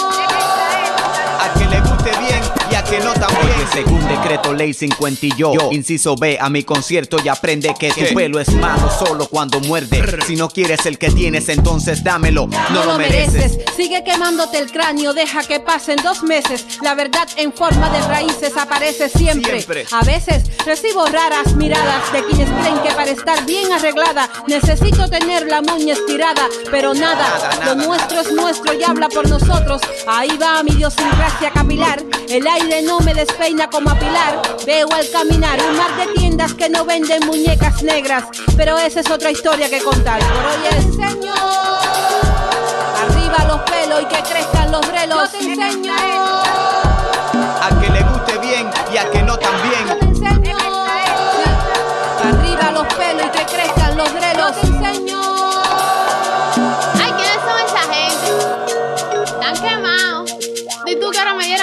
Con la esposa al aire así. Identidad siempre dispuesta. Orgullo sale a la palestra. Mira, obsesión dice y demuestra. Convicción en talla extra. Dime entonces si tú sales o entras. Dime. O lo escondes o lo muestras. O te pierdes o te encuentras. Tú piensa lo que yo mientras. Voy a seguir en la pelea de a partir de lo que somos, entonces lo que sea. Me gusta eso. Repito. A partir de lo que somos, entonces lo que sea. Vamos nuevo. A partir de lo que somos, entonces lo que sea. A partir de lo que somos, entonces lo que sea. Están quemados. Di tú ahora me diera a mí por andar con la esposa al aire así. Están quemados. Super crónica obsesión. Tú nos conoces.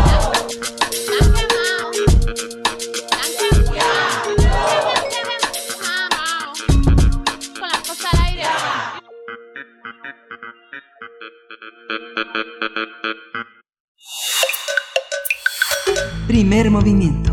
Hacemos comunidad. Son las 8.35 minutos de la mañana en este miércoles, miércoles 10 de junio. Y bueno, seguimos, seguimos aquí. En unos momentos más estaremos en nuestra nota internacional conversando sobre lo que ocurre en Yemen, el conflicto armado que, que se ha agudizado y la crisis humanitaria alimentaria y de cólera, además, bueno, dentro de todo el contexto de COVID-19, de verdad muy complicado lo que está ocurriendo en ese país, en uno de los más pobres de la región, si no es que el más pobre de la región. Y pues bueno, Miguel Ángel Quemain, también queremos saludar a, a nuestros amigos en redes sociales, a los que no también, siempre, por supuesto, a los que están a la escucha cada mañana, a ustedes también un abrazo y quienes nos comparten sus comentarios aquí, que siempre es muy interesante. Anuar Luna dice, eh, triste pérdida de la autonomía de la CNDH. Siempre me llamó la atención que en algunos países el nombre de las oficinas del ombudsman o ombudsperson es Defensoría del Pueblo. Pues es un poco de lo que hablaba también el presidente Andrés Manuel López Obrador antes de serlo. Era una de las propuestas volcar o tener cercanía, digamos, que esta institución tuviera esa cercanía con el pueblo.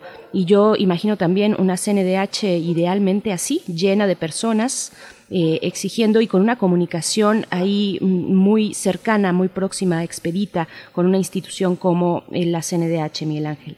Sí, justamente este aspecto que es, tan importante, pero no dejar de reconocer que es eh, fundamental también que sea ecuménico el tema de los derechos humanos. Hay mucha gente abatida y justamente lo que comentábamos, la agenda es muy importante. Ahora en la agenda están los jóvenes de distintos estados que se pronuncian a pesar de las restricciones de la sana distancia y del quédate en casa, pues es más importante salir a la calle que uno mismo, ¿no? Entonces cuando se privilegia la propia seguridad en función de la libertad de expresión, de la necesidad de manifestarse, yo creo que hay, una, hay un llamado de atención muy fuerte. Lo que vimos en Estados Unidos tiene las mismas características con una población diezmada por la pandemia que de todas maneras sale a la calle. Entonces, las mujeres también lo hacen, las organizaciones que han recogido la protesta de muchas mujeres que se han empezado a reunir físicamente en algunos estados porque la situación es insoportable. Yo creo que esta parte es importante señalarlo. Yo me referí en la mañana a la, deliberación, a la argumentación que ha hecho el doctor Héctor Fixamudio a lo largo de la historia y los derechos humanos en la historia de nuestro país y ha sido eh, ininterrumpida. Siempre ha habido un componente de la sociedad que ha peleado por esa por ese respeto a los derechos humanos, por ese reconocimiento universal a la individualidad, a la subjetividad y al mismo tiempo es una subjetividad que se confronta con la legalidad y con las instituciones que se van desarrollando, Berenice. Ahora que hablas de las eh, protestas recientes aquí en nuestro país, pues precisamente es muy interesante acercarse a ver eh, ¿a, qué, ¿A qué se refiere el presidente Andrés Manuel López Obrador? Está proponiendo crear grupos de paz para evitar la violencia y disturbios durante las marchas, grupos de paz precisamente. Bueno, hay una mención especial, al menos para el centro del país, donde este grupo de marabunta siempre se hace presente y está mediando entre la policía y los manifestantes cuando hay conatos de bronca, cuando hay algún tipo de manifestación de una u otra parte eh, que alcanza niveles más violentos, pues bueno, será interesante darle seguimiento a esta, a esta declaración del presidente Andrés Manuel López Obrador. Vamos a ir ya con nuestra nota internacional, directamente nos vamos para allá. Nota internacional. A cinco años eh, de guerra, el desplazamiento forzado y la hambruna, Yemen ahora suma los estragos de la pandemia por COVID-19 y con ello el colapso del sistema de salud. Incluso la Organización de Naciones Unidas recientemente hizo un llamado a los donantes internacionales para que destinen fondos que permitan atender a los más vulnerables. Jens Laerke, representante de la Oficina de Asuntos Humanitarios de Naciones Unidas, aseguró que Yemen está en una situación extremadamente alarmante, así lo dijo, porque ya se habla del colapso de su sistema de salud debido a la COVID-19 ante la falta de suministros de protección para el personal médico. Según cifras oficiales, Yemen no ha registrado más de 40 muertes por el virus en su territorio. Sin embargo, las pruebas de COVID-19 son prácticamente inexistentes. Además, en el norte del país, controlado por los hutis, los rebeldes se niegan a dar cuenta del número de muertes o contagios, mientras que en el sur, la eh, ONG Médicos Sin Fronteras afirmó que en apenas dos semanas registró más de 68 muertes en su centro de atención. El conflicto armado ha sumido a la población de ese país en la peor crisis humanitaria en el mundo, con altos índices de pobreza, hambruna y desnutrición, lo que hace que sus niveles de inmunidad contra las enfermedades sean los más bajos del mundo. Vamos a conversar sobre el conflicto armado en Yemen, las posibilidades de un acuerdo de paz, la pandemia de la COVID y la crisis humanitaria en ese país de este continente enorme, África.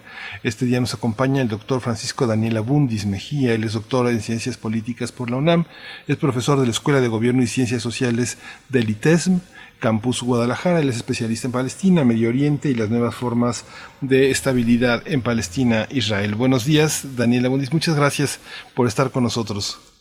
Hola Miguel Ángel, hola Berenice, qué gusto saludarlos y saludar a todos y a todas las radioescuchas y a toda la gente que nos sigue de nuestra casa de estudios. Pues qué gusto estar aquí con ustedes para platicar justamente de, la peor, como ya mencionaban ustedes en la nota previa, la peor crisis humanitaria a la cual nos estamos enfrentando ahora como sociedad global, una crisis que, como bien mencionan también, se ha recrudecido, sobre todo con el tema de la pandemia, eh, y con ya cinco años de, de una tremenda guerra civil que opone a Houthis, al gobierno central y ahora al Consejo de Transición del Sur. Tres actores fundamentales para entender las complejas dinámicas al interior del país más pobre de toda la región de Oriente Medio. Hablemos, bueno, te saludo también, eh, querido Daniel Abundis Mejía, hablemos del conflicto armado. Eh, y, pasaremos después a la cuestión sanitaria, a la cuestión de la pandemia, a la hambruna, al, cólera, al brote de cólera, pero mm, detengámonos en esa parte. ¿Cómo explicar el conflicto armado en Yemen? Bien, eh, gracias, Berenice. Bueno, de entrada, saber que lo que estamos, lo que tenemos en Yemen es una ruptura total eh, de lo que nosotros conocemos como estatalidad.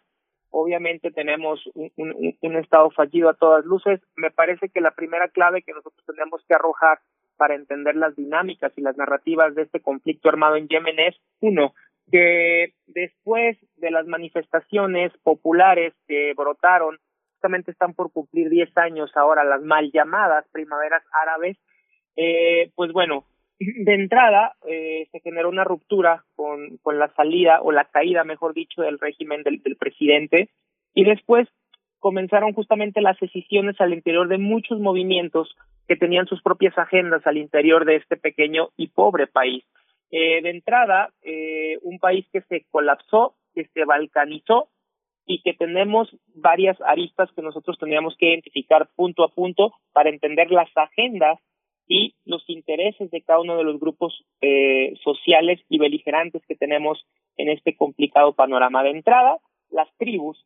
Yemen es un país justamente que históricamente ha respondido a una serie de alianzas tribales mucho muy importantes y que durante todo el tiempo, hasta antes de las, que, que durante mucho tiempo, perdón, hasta antes del, del estallido de las mal llamadas primaveras árabes en 2010, pues se había mantenido con una serie de acuerdos de manera tácita, sobre todo en función del régimen, es decir, había muchísimas alianzas que mantenían los intereses de los líderes tribales del país a salvo. Eh, estas alianzas se rompieron y se fusionaron justamente con un modelo clientelar eh, con base a los intereses de los nuevos proyectos de gobierno. A esta ruptura de, de las cuestiones tribales que, que he mencionado, hay que sumarle también el hecho de un país dividido por intereses. Al norte, pues el, el norte es controlado por los hutis, este grupo del que poco, del que poco, del que a veces poco se sabe, obviamente está vinculado con Irán, es un grupo para muchos rebelde, para algunos terrorista. La realidad es que los hutis no tienen intereses políticos, al menos no en su carta fundacional y al menos no en la praxis. Son un grupo de resistencia, así se hacen llamar, con una retórica mucho, muy recalcitrante en contra de Occidente y en contra del Estado de Israel, y son quienes controlan prácticamente todo el norte del país, incluyendo la capital. Y por otro lado, este gobierno central fragmentado con decisiones eh, y que no puede controlar ni siquiera un tercio del territorio. Y el último actor en cuestión eh, es el movimiento del sur, este movimiento del sur justamente que del cual se da una decisión eh, fundamental para entender las últimas escaramuzas en el conflicto, que es el Consejo de Transición al Sur. Este movimiento que busca justamente emanciparse y crear su propia narrativa en un país de por sí ya mucho, muy eh, colapsado. Y a esto le tendríamos que sumar también la famosa coalición, la coalición que desde hace ya cinco años está justamente atacando a los rebeldes hutis eh, eh, para poder lograr justamente expulsarlos en teoría y eh, lograr un acuerdo de paz.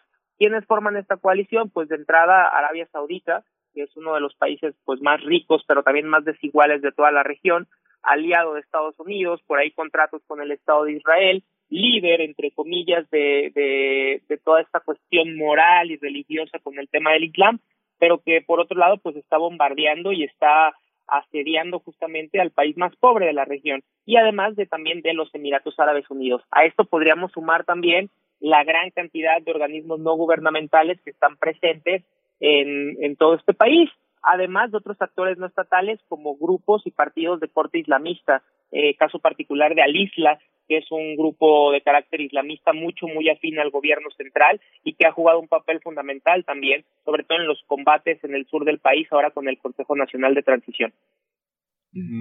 Eh, Daniel, hay, una, hay un aspecto que tiene que ver con este informe de la ONU que culpabiliza abiertamente a Estados Unidos, Francia y Reino Unido de ser cómplices de posibles crímenes en el conflicto. ¿Qué papel juegan estos países que además se constituyeron como mediocres donantes en este conflicto que dejó pues prácticamente a la ONU pues eh, tirando la toalla, ¿no? En esta situación sin, sin recursos económicos y con recortes significativos para intervenir en este eh, humanitariamente en esta situación.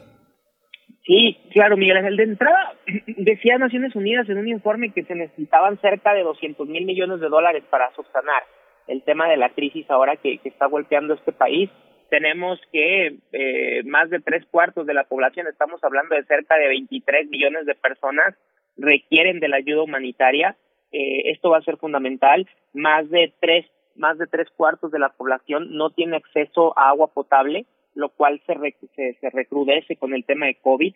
No podemos, la, las personas no pueden lavarse las manos, no hay agua, no hay jabón, eh, el sistema médico está colapsado, como ya ustedes bien lo mencionaban. Por ahí tenemos el informe de Naciones Unidas pero también ha, salido a la luz un informe de, de esta organización no gubernamental, eh, Médicos Sin Fronteras, que nos avisaba justamente de este colapso del sistema de salud eh, y que esto está pues jugando un papel fundamental en los brotes de cólera, en el tema de COVID, en el tema de la hambruna que está padeciendo la sociedad, sobre todo porque la ayuda no está llegando, porque también, y antes de llegar un poquito al papel de estas potencias internacionales, hay que entender que, que mucha de esta ayuda no llega porque se vende, porque se secuestra y porque al margen de que esta ayuda internacional llega, pues existen muchísimos crímenes de guerra que estamos observando nosotros nosotros en este país. Ahora, con respecto a encontrar eh, si es que podemos encontrar, porque sí podemos denotar una línea de acción clara de culpables, por llamarlo así, de esto, eh, antes de, mencionar estos a estas potencias occidentales, yo me atrevería a señalar a Arabia Saudita, esto va a ser fundamental, porque Arabia Saudita, al ser un país con la capacidad económica que tiene y con muchísimos proyectos y con muchísimos apoyos a otros países que sirven a sus agendas, pues con esta pugna que tiene, sobre todo para evitar la expansión de las narrativas chiitas en una zona de influencia, pues se ha dedicado justamente a través de sus aliados a estar eh, con, con el tema de las escaramuzas en un país mucho, muy pobre.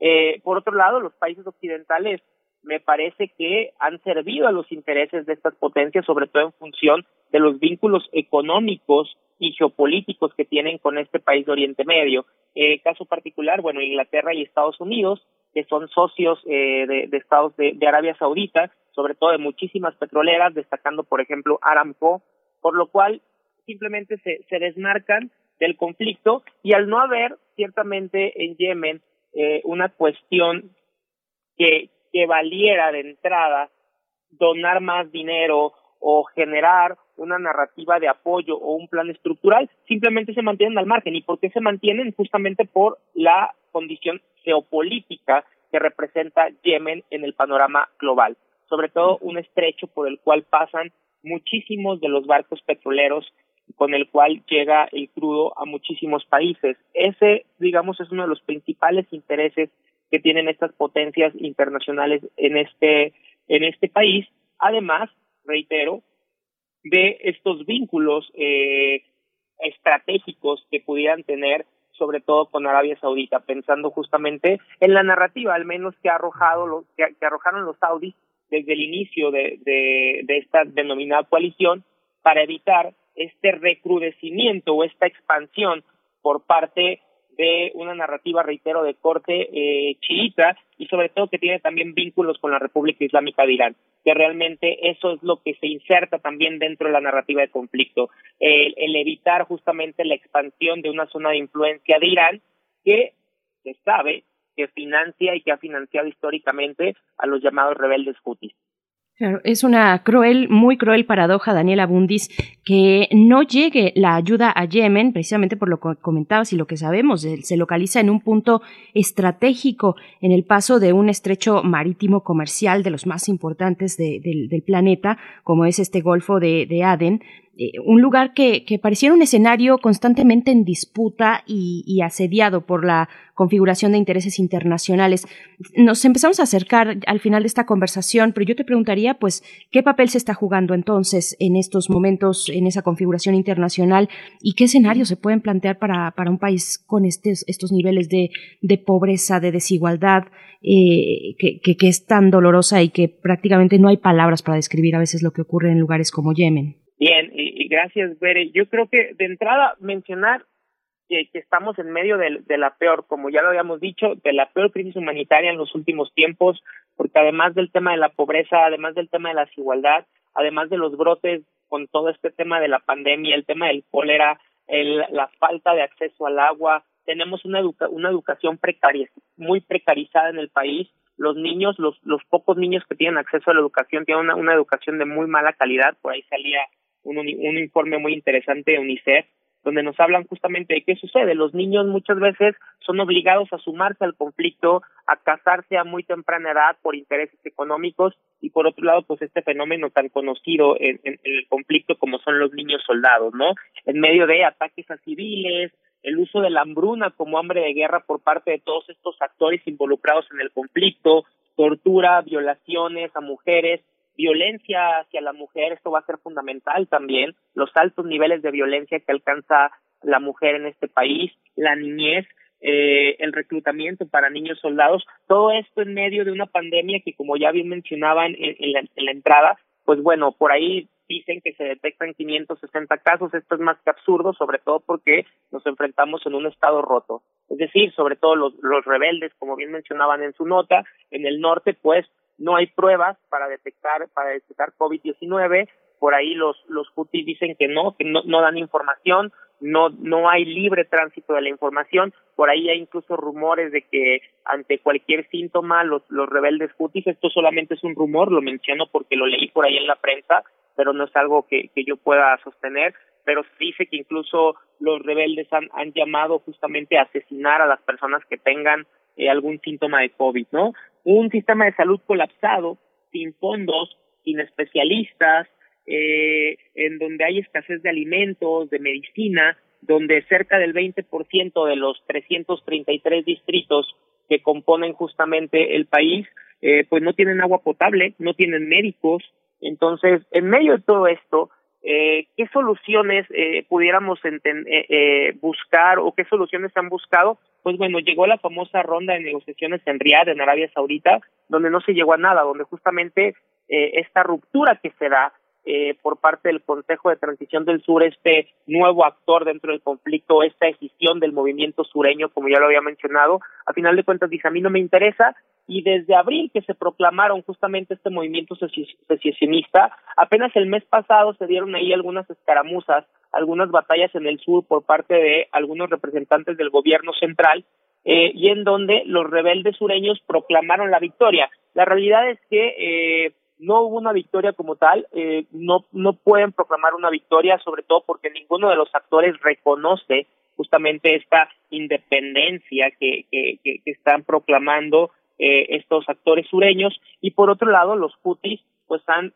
blindado un poco más todas estas fronteras que tienen sobre todo a las principales ciudades y a la capital para evitar justamente escaramuzas por parte tanto de los sureños como del gobierno central. Eh, Naciones Unidas por ahí ha llegado a plantear el hecho de que es fundamental eh, y mucho, muy importante lograr una solución colegiada, democrática, en donde justamente llegan justamente se pueda llegar a un acuerdo que involucre políticamente y democráticamente a todos y cada uno de los autores para construir, de los actores, perdón, para construir una paz duradera. La realidad es que es mucho muy complicado que esto se pueda lograr, sobre todo cuando tengamos tan, cuando tenemos tantas agendas encontradas y cuando justamente son estos intereses los que no han logrado eh, ponerse de acuerdo para estabilizar un país. Lo primero que tendríamos que hacer es eh, instar, me parece, y esto, esto tendría que pasar por Naciones Unidas, a que tanto los Emiratos, que aunque ya se han medio retirado del escenario, siguen apoyando y siguen armando justamente a muchos grupúsculos de carácter islamista al interior. Por otro lado, Arabia Saudita, con la gran cantidad de recursos que tiene, sigue bombardeando de manera de manera brutal el territorio, sigue inmiscuido en esta en esta situación. Eh, por otro lado, tenemos un gobierno central mucho muy frágil, que tiene vínculos también con los islamistas, por otro lado estos sureños que buscan emanciparse, por ahí también he escuchado y he leído que, que se pretendería eh, que se pretendería, perdón, lograr una una famosa solución como se conoce a la libanesa. ¿A qué me refiero con esto? A generar una suerte de cuotas de poder dentro del gobierno para darle representatividad a cada uno de estos actores.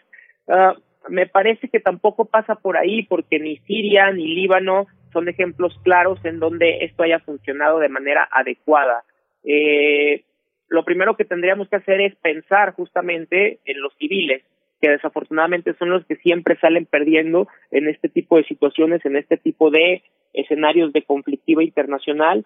Eh, un tema mucho, muy dramático. Naciones Unidas no se da abasto. Hablamos ya también de, de esta hipocresía por parte de los países, fondos insuficientes, informes de que nos hablan de que requerimos 200 mil millones de dólares al menos de entrada para, para subsanar, no digo para solucionar, para subsanar el tema del conflicto y un poco el tema de la hambruna y el tema de COVID-19 y los brotes de cólera. Eh, esto va a ser fundamental, sobre todo en tiempos donde las ayudas internacionales están bajando porque los estados tienen sus propias agendas en medio justamente de la pandemia y de una crisis del capital tremenda en donde pues no hay garantías para para los propios estados incluso el norte no eh, porque se están enfrentando a números mucho muy complicados y a una crisis económica que se avecina entonces mmm, Medio Oriente como siempre lo, lo hemos dicho no tiene palabra de honor eh, cualquier, en cualquier momento se podría, se podría lograr alguna distensión o se podría recrudecer y el conflicto podría escalar. Ahora, de entrada, lo que sí podemos mencionar es que este estado fallido, el más pobre de Medio Oriente, pues actualmente está colapsado. Y está colapsado justamente entre estos tres frentes que ya hemos mencionado, que mientras no se llegue a un acuerdo con los tres actores fundamentales, pues difícilmente podremos hablar de una transición hacia una mejora en el escenario yemení. De entrada, los hutis que sabemos están financiados y están patrocinados por la República Islámica de Irán, que también los utiliza como carne de cañón, esta es la realidad, para mantener esta, esta zona de influencia en la región, geopolíticamente hablando, es decir, y también competir en esa dinámica histórica que siempre ha tenido la República Islámica de Irán eh, con con eh, Riyadh, es decir, con, con el régimen de Arabia Saudita. Por otro lado, los saudis que siguen también se insertan dentro de esta dinámica de conflicto, poder y ver quién es este hegemón regional, insertándose justamente en el país más pobre de, de Oriente Medio.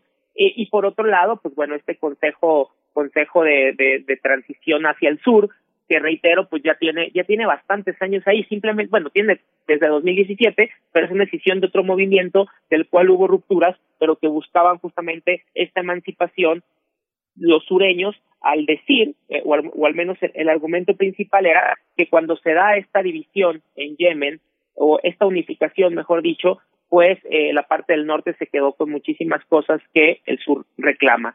Entonces, es un escenario sumamente complicado, eh, sumamente difícil, sobre todo pensando en las narrativas, reitero, de la, de la, de la población, de la sociedad como tal, y en donde pues tenemos desafortunadamente violencia estructural, pero no solamente violencia estructural, encontramos pobreza extrema, encontramos violencia de género, encontramos violencia psicológica, encontramos crímenes de guerra.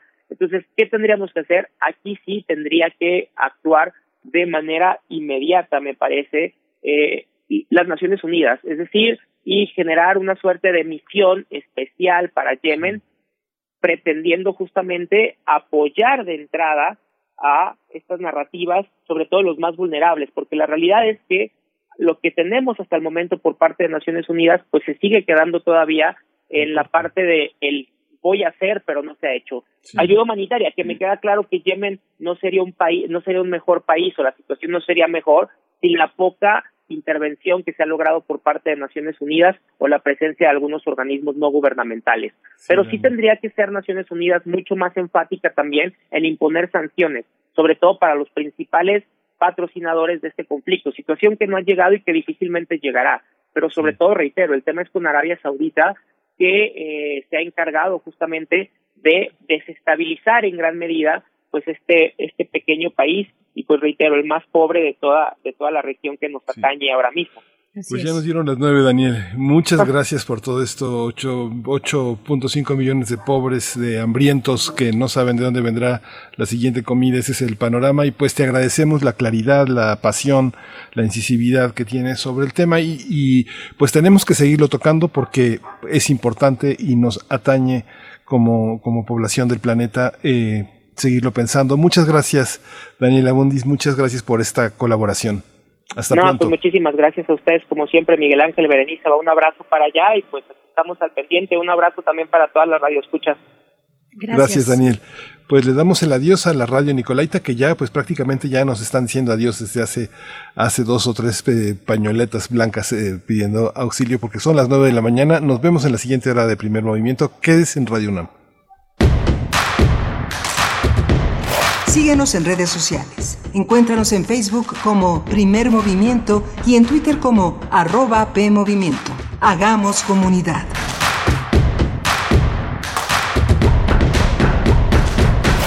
Imagínate estar frente al semáforo en alto, esperando avanzar.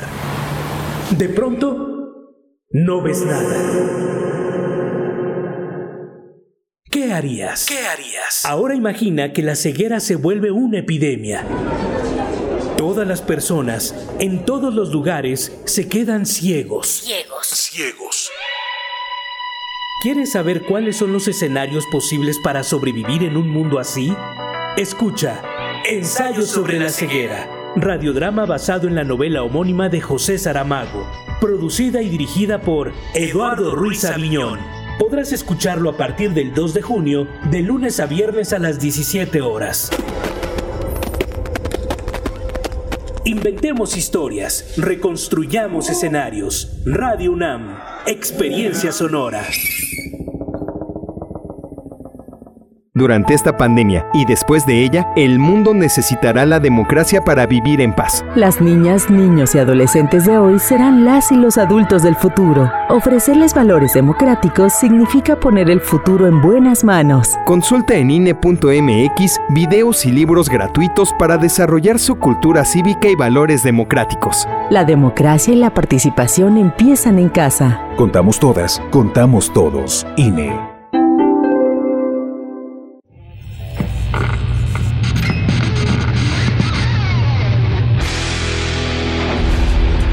¿Recuerdas esta música?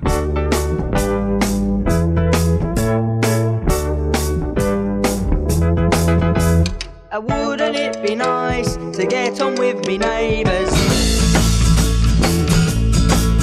But they make it very clear they've got no room for ravers.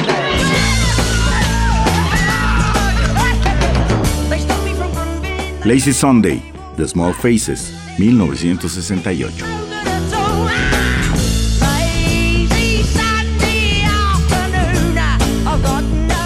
La imaginación al poder cuando el rock dominaba el mundo. Todos los viernes a las 18.45 horas por esta estación. 96.1 de FM. Radio UNAM, Experiencia Sonora. El distanciamiento social y el aislamiento son medidas necesarias para los tiempos que vivimos, y donde el ocio aparece, la cultura llega a sanar. Cultura UNAM pone a tu disposición el programa Cultura UNAM en casa, una programación variada de actividades a distancia, a las cuales puedes acceder por distintos medios digitales, artes visuales, música, danza, teatro, cine, literatura, cursos, talleres y más. Busca las distintas opciones que hemos preparado para ti en TV UNAM, Radio UNAM y en En redes sociales puedes estar al tanto de las actividades con el hashtag Cultura UNAM en casa. Fomentamos el acercamiento social frente al distanciamiento físico. Cultura UNAM. Encuentra la música de primer movimiento día a día en el Spotify de Radio UNAM y agréganos a tus favoritos.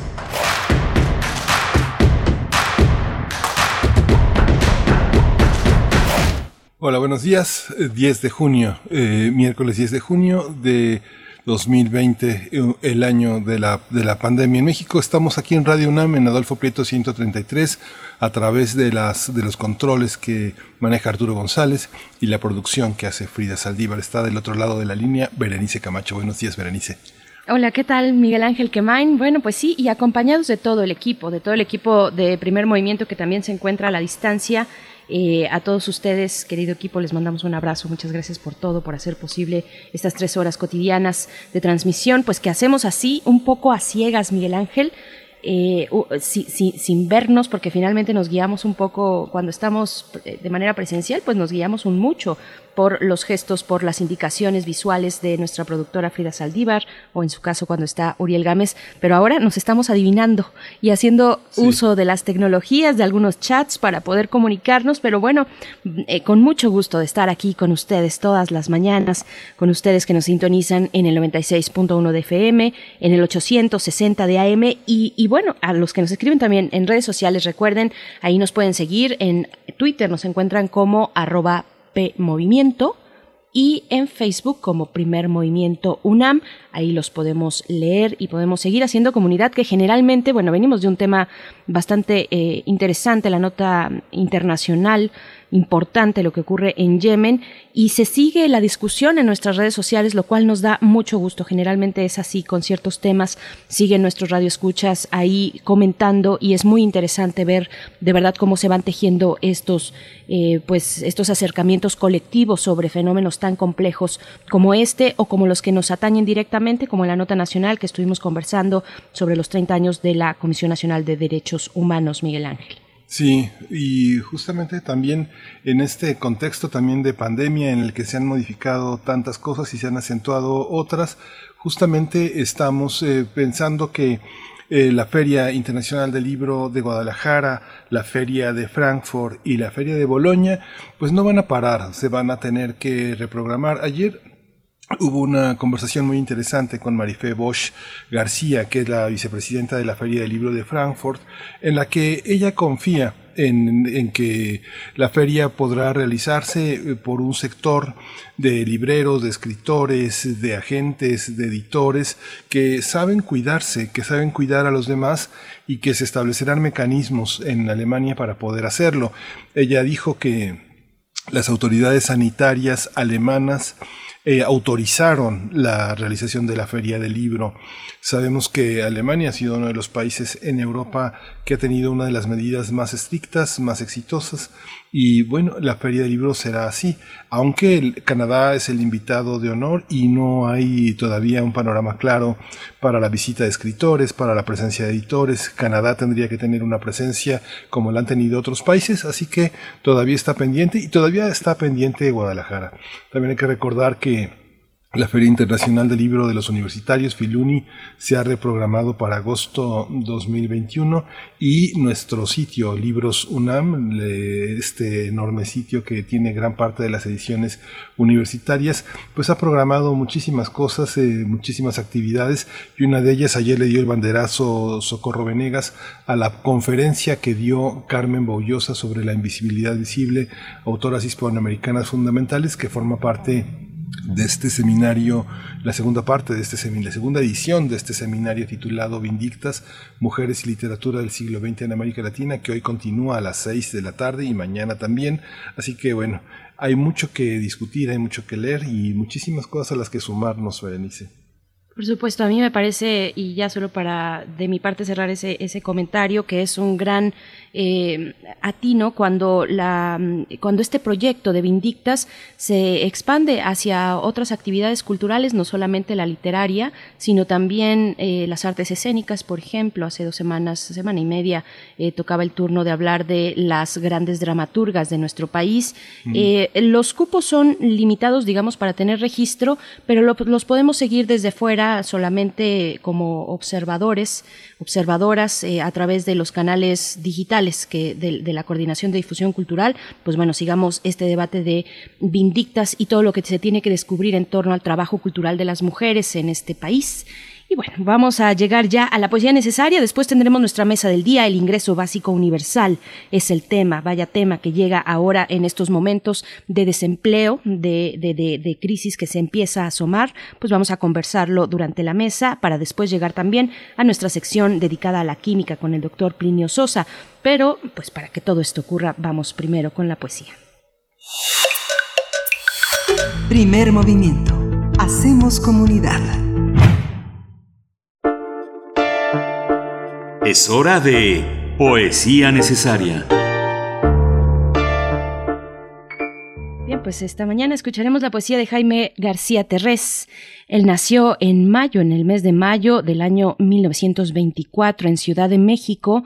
Dirigió el Fondo de Cultura Económica durante la década de los 80, del 83 al 88, mm, si mal no recuerdo, y estuvo al frente no únicamente de proyectos editoriales, sino también de instituciones culturales, incluso aquí, aquí en la UNAM, pero también fuera, en distintas eh, instancias del país. Y pues bueno, de Jaime García Terres vamos a escuchar el poema titulado La Fuente Oscura, para después en la música escuchar a Devendra Banhart, este artista de 39 años de origen venezolano, nacido en Houston, Texas. La canción que vamos a escuchar, eh, que es una que le gusta mucho a nuestra compañera Tamara Quiroz, que se, encarga de las redes aquí en Primer Movimiento. Pues bueno, esta canción, Carmencita, pues se la voy a dedicar a ella. Se la dedico a ella. Vamos con la poesía, La Fuente Oscura. La Fuente Oscura. Qué gran curiosidad tengo de verte, sin ropajes ambiguos, oh mi sombra Imagino tu piel acribillada por la nostalgia del rubor inhábil, erizadas las fugas del contorno, y me pregunto si guarecen algo más, esos pliegues vaporosos, si corren por tus venas plenitudes, si alojas muy adentro constelaciones nunca vistas.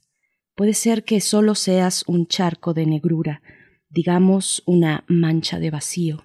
Con avidez muy tuya me sigues donde quiera, y tu mismo silencio va derramando vida feraz tiniebla, noche cautiva y aplastada, como la noche sideral celas enigmas, huéspedes, probables fuegos y zodiacos. Sin bruma quiero verte, sin engaño, milímetro a milímetro quiero fisgar en tus intimidades, acercarme de veras a la fuente oscura que llueve tus andanzas contra la paz de mi camino. tu primo colorado con barba camburada llena de ballena inclinándose al sol de rayo de luz roja besando nuestra boca el beso que te sopla huele alcohol tu trego lunares extraterrestriales entran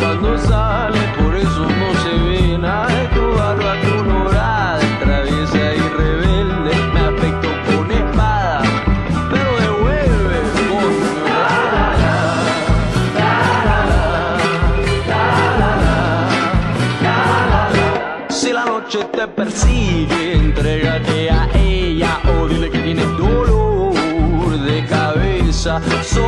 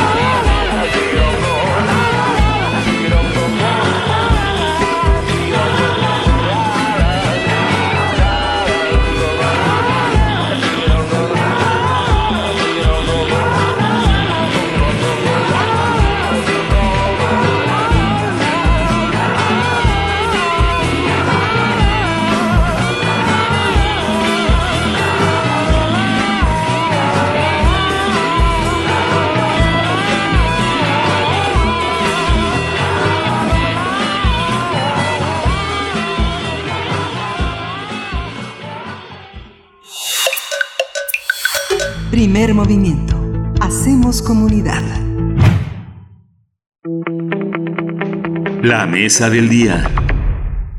Ante los efectos económicos provocados por la pandemia de la COVID-19, organismos como la CEPAL han insistido en la necesidad de implementar un ingreso básico de emergencia para atender a los grupos sociales en situación de vulnerabilidad.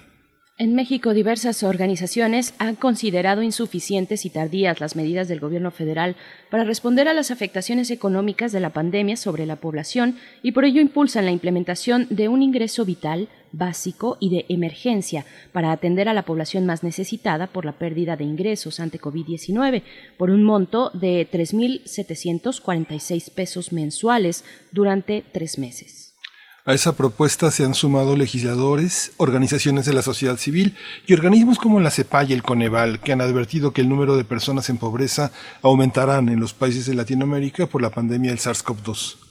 Esta mañana conversaremos sobre la propuesta para la implementación del ingreso vital para contrarrestar los efectos económicos de esta pandemia y nos acompañan en esta mañana dos colaboradores habituales en primer movimiento. Doy la bienvenida a Rogelio Gómez Hermosillo, él es coordinador de Acción Ciudadana frente a la Pobreza, iniciativa de la sociedad civil organizada que está integrada por más de 60 organizaciones de todo el país para impulsar acciones efectivas frente a la pobreza y la desigualdad. Me da mucho gusto saludarte una vez más. Rogelio Gómez Hermosillo, ¿cómo estás? Bienvenido.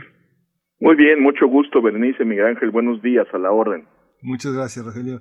También presentamos al doctor Enrique Provencio. Él coordina el proyecto de informe del desarrollo en México en el programa universitario de estudios del desarrollo de la UNAM. Bienvenido, Enrique. Muchas gracias por estar aquí con nosotros. Muchas gracias, Miguel Ángel. Buenos días, Berenice, y les mando también un saludo a Rogelio Gómez Armosillo. Buenos días, Rogelio.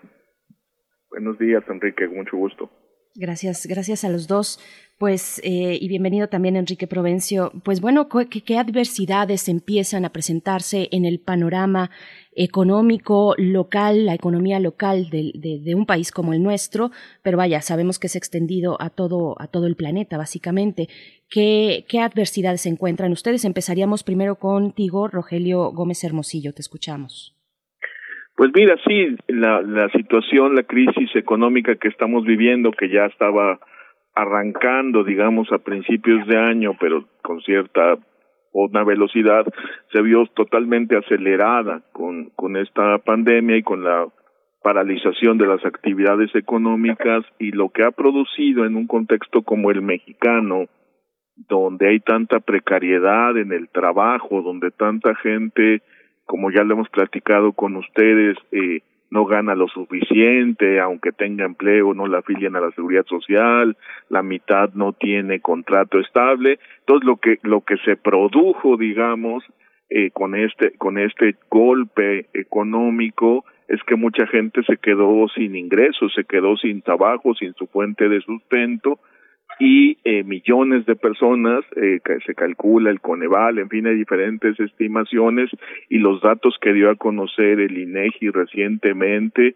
serían por lo menos 13 millones de personas que se quedaron que se quedaron fuera y sin ingresos y mucha gente que eh, manteniendo su trabajo de alguna manera ve reducidos sus ingresos. Supongo que es que los mandaron a descansar y les bajaron, les bajaron el salario o trabajaban por su cuenta y entonces reducen mucho su, su posibilidad de, generar ingresos y entonces muchísima gente, aunque sigue trabajando o con trabajo de alguna manera, está, está con una reducción muy grande de ingresos. De ahí viene, digamos, esta, esta propuesta ante esta problemática, eh, eh, surge la propuesta de un apoyo de emergencia una transferencia de ingreso muy rápida que finalmente se llegó a llamar ingreso vital.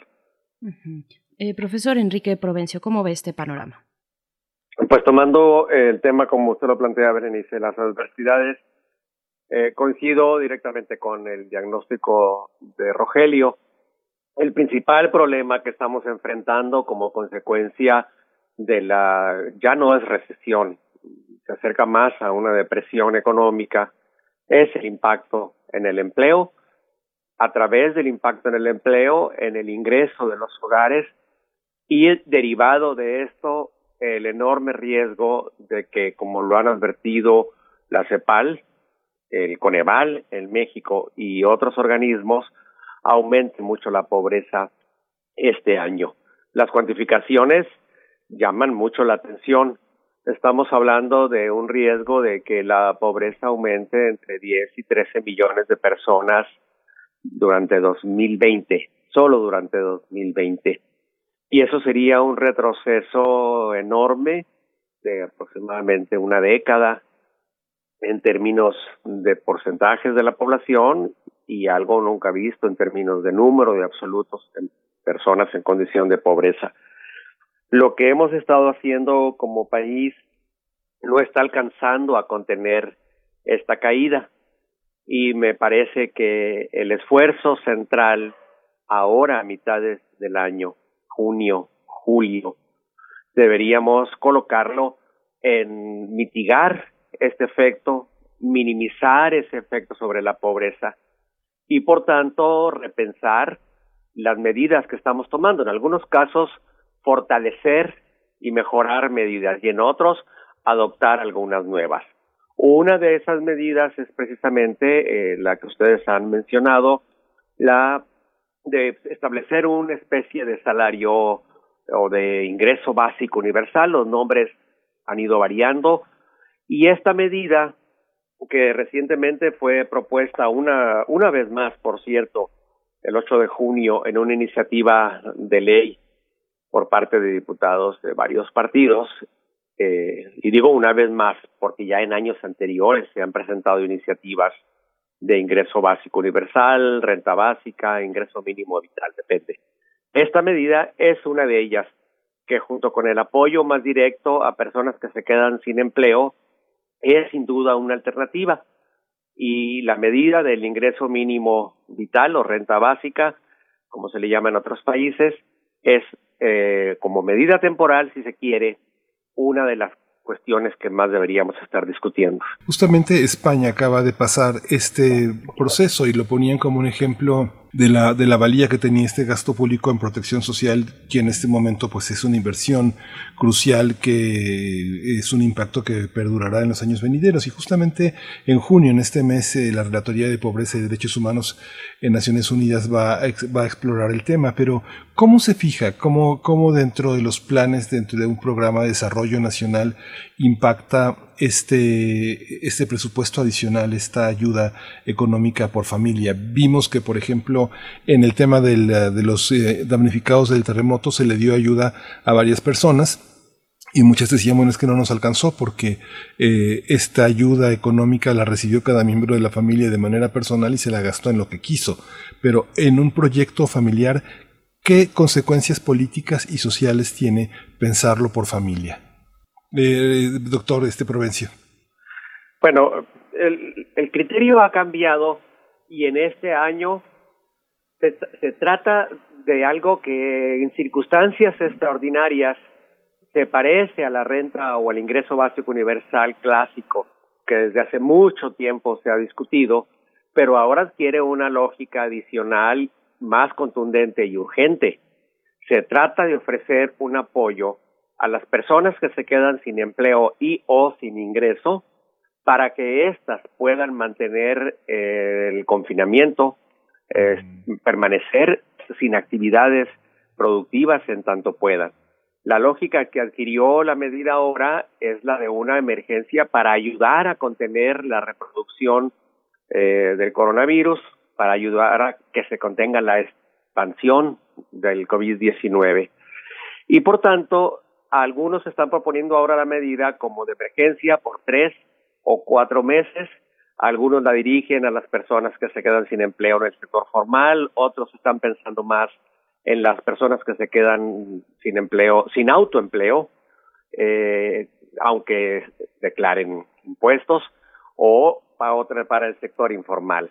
La, la CEPAL, por ejemplo, ha hablado de un ingreso básico universal de manera eh, general, que les llegue a todos para que de este modo pueda lograrse la contención de la enfermedad. ¿Cómo hacerlo?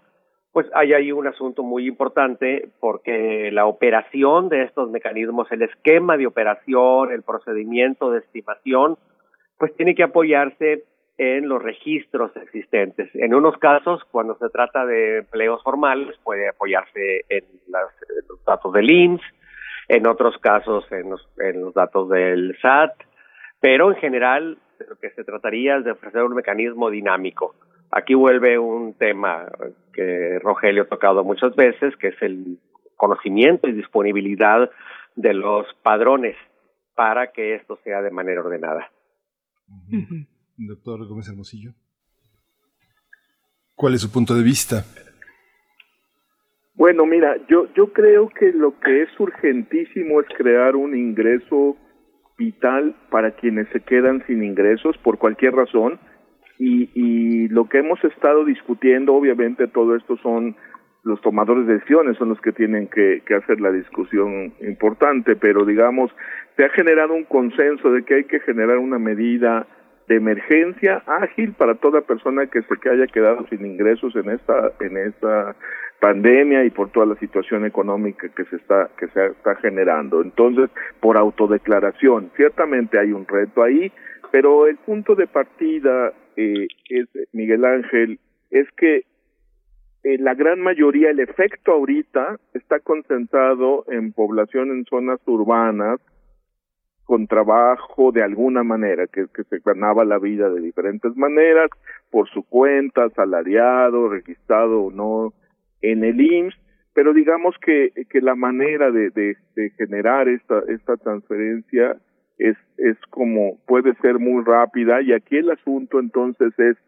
dimensionar. Yo, nosotros como Acción Ciudadana frente a la pobreza, sí pensamos que la discusión del ingreso universal que quiere decir para todas las personas, incluso para el 1% más rico y los grandes, las personas con grandes riquezas, pues, es una discusión que requiere más tiempo, yo no, no entraría a ella, porque ahorita lo que nos surge es cómo le transferimos ingreso a las personas que se quedan sin nada y que no queremos que salgan a la calle, que no queremos que salgan a buscar cómo ganarse la vida, sino que se queden en su casa para contener, ¿no? Entonces, mientras en semáforo rojo. Entonces, ese valor sanitario de contención de una pandemia, quédate en tu casa, pues obviamente solo se puede hacer si me si no me voy a morir de hambre. Entonces, por eso es tan importante generar este generar este ingreso nosotros le llamamos vital, me gusta mucho el nombre porque pues es básico, no es no es para vivir bien ni para que recuperar lo que ganabas ni mucho menos, es pues para ir, para para salir y eh, y sí temporal, pero ciertamente de pues, como muy masivo. Mira, haciendo unos números, se ha hablado de que de que el monto es el salario del salario mínimo, ¿no? Entonces nada más para que nos para que nos entendamos, si se lo damos a los 12 millones seiscientos mil que entre marzo y abril reportó según los datos del INEGI que se quedaron sin ingresos, estamos hablando de 46.600 millones de pesos al mes. Lo multiplicamos por tres, son poco menos de 150 mil millones. De ese tamaño estamos hablando. Y si nos vamos a Universal, toda persona adulta mayor de 18 años que vive en la República Mexicana, pues nos vamos a 320 mil millones al mes. Y entonces, pues nos vamos a billones por varios si lo, si lo llevamos a varios meses. Y yo creo que esa discusión es más compleja porque si me ponen a mí a decidir en dónde hay que invertir, yo diría, por supuesto, que es una transferencia monetaria que no se quedaron sin ingresos, pero todo el resto del dinero yo lo metería al sistema de salud. Sigo simplificando las cosas.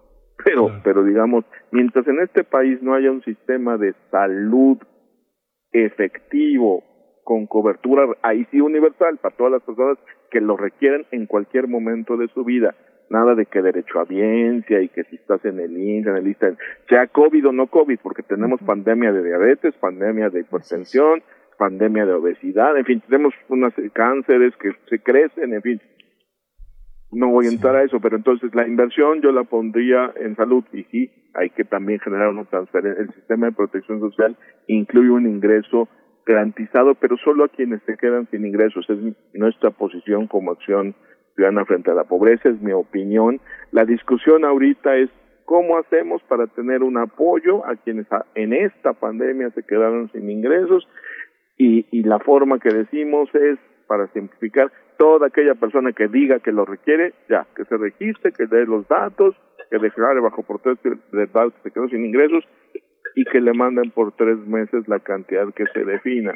Nosotros preferiríamos que fuera el monto de la canasta básica porque nos choca mucho seguir indexando al salario mínimo, pero no me voy a meter esas discusiones técnicas porque lo que urge es que quienes toman decisiones aprueben ya el ingreso vital. Y nada más un puntito ahí. ¿Por qué? Porque no existe en México una red de protección social para personas que quedan sin ingresos. Tenemos programas sociales que pueden ser buenos o malos, cada quien tendrá su opinión, pero que son para otra cosa. Becas para que niñas, niñas y jóvenes de hogares pobres van a la escuela. Perfecto. 800 pesos para que una niña indígena siga secundaria funciona y funciona bien.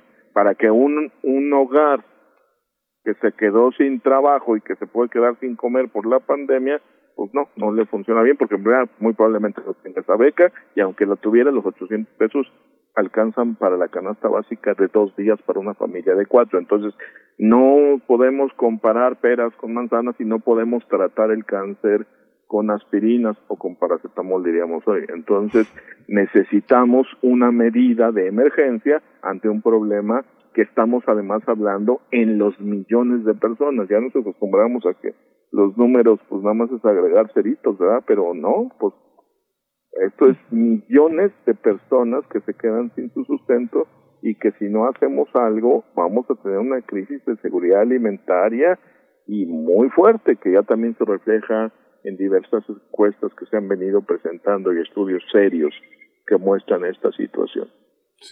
Y algunos legisladores están hablando también precisamente de eso, de la permanencia, eh, que ya se ha mencionado aquí, de la permanencia de un ingreso como este. Y yo les pregunto eh, si es deseable la eh, bueno, institucionalizar en estos momentos un estímulo así, eh, que, yo no sé si habría que distinguirlo y de qué manera, seguramente sí hay que distinguirlo, de, una cosa como el seguro de desempleo que hay en otros países. ¿Cómo se sostiene ese tipo de estímulos, un seguro de, desempleo en otros países? ¿Cómo, ¿Por qué no es eh, eh, favorable o si lo es indexarlo al salario mínimo, sino a la canasta básica? Mm, profesor Enrique Provencio, empezaría con usted. sí, Berenice hay dos discusiones de lo que me está de lo que está planteando. La primera es si si esta medida de un ingreso mínimo vital, por cierto, en la Constitución de la Ciudad de México quedó establecido como mínimo vital, eh, no como ingreso básico. Eh, y en este momento la discusión en efecto es cómo hacer para que un ingreso universal llegue a todas las personas que están quedándose sin ingresos. Digamos que el número aproximado sería este que dio el INEGI en la encuesta telefónica de ocupación y empleo, de alrededor de doce y medio millones, de doce y medio, trece millones para abril. Eh, estamos por saber o sabremos cómo estaría para mayo, que se presume se, fue incluso peor. Y siendo temporal, mientras dure la emergencia, a partir de ahí puede discutirse ya con más cuidado y así de hecho lo están proponiendo los diputados que presentaron la iniciativa, una ley general para ya circunstancias eh, menos, menos urgentes como la actual. ¿Con qué criterio? Ah, habrá que verlo y si es universal, no vamos a poder financiar de manera permanente, a no ser que haya una profunda reforma tributaria, un ingreso mínimo vital de acuerdo a los criterios que el propio Coneval establece. Le voy, a poner un ejemplo. Con los, con los datos de abril, que son los más actualizados, Coneval estima que el costo de una línea de pobreza por ingresos urbana es de 3.208 pesos. De una línea de pobreza urbana, es decir, no solamente la alimentaria. Y para ya pensando en un hogar completo, o por lo menos dos personas por salario, entonces estaríamos hablando de seis mil cuatrocientos pesos solamente para dos personas. Esto nos daría un costo incluso más alto que el que ha dicho Rogelio Gómez hace, hace un momento cuando, cuando comentó el tema. Por su parte, el costo de una línea de pobreza extrema urbana es de 1.632 pesos. Ahí ya para dos personas se acerca más al equivalente a un salario mínimo. Yo pienso, y estoy de acuerdo en esto, que en este momento lo que deberíamos estar haciendo y, a ese costo, que es un poco más del solamente para un mes equivalente a 1% del Producto Interno Bruto. Algunos países lo están haciendo, que lo que deberíamos estar haciendo es hacer ese gasto para hacer posible la contención de la pandemia. Esa es la prioridad y creo que en eso no deberíamos estar escatimando, escatimando recursos. Sí, eh, también eh, saber eh, su opinión, Rogelio Gómez Hermosillo, al respecto. Que la pandemia lo que puso, lo que devela, digamos, es la precariedad, por un lado, de nuestro sistema laboral, de nuestro mundo del trabajo, que ya hemos comentado con ustedes en varias ocasiones con los datos del Observatorio de Trabajo Digno.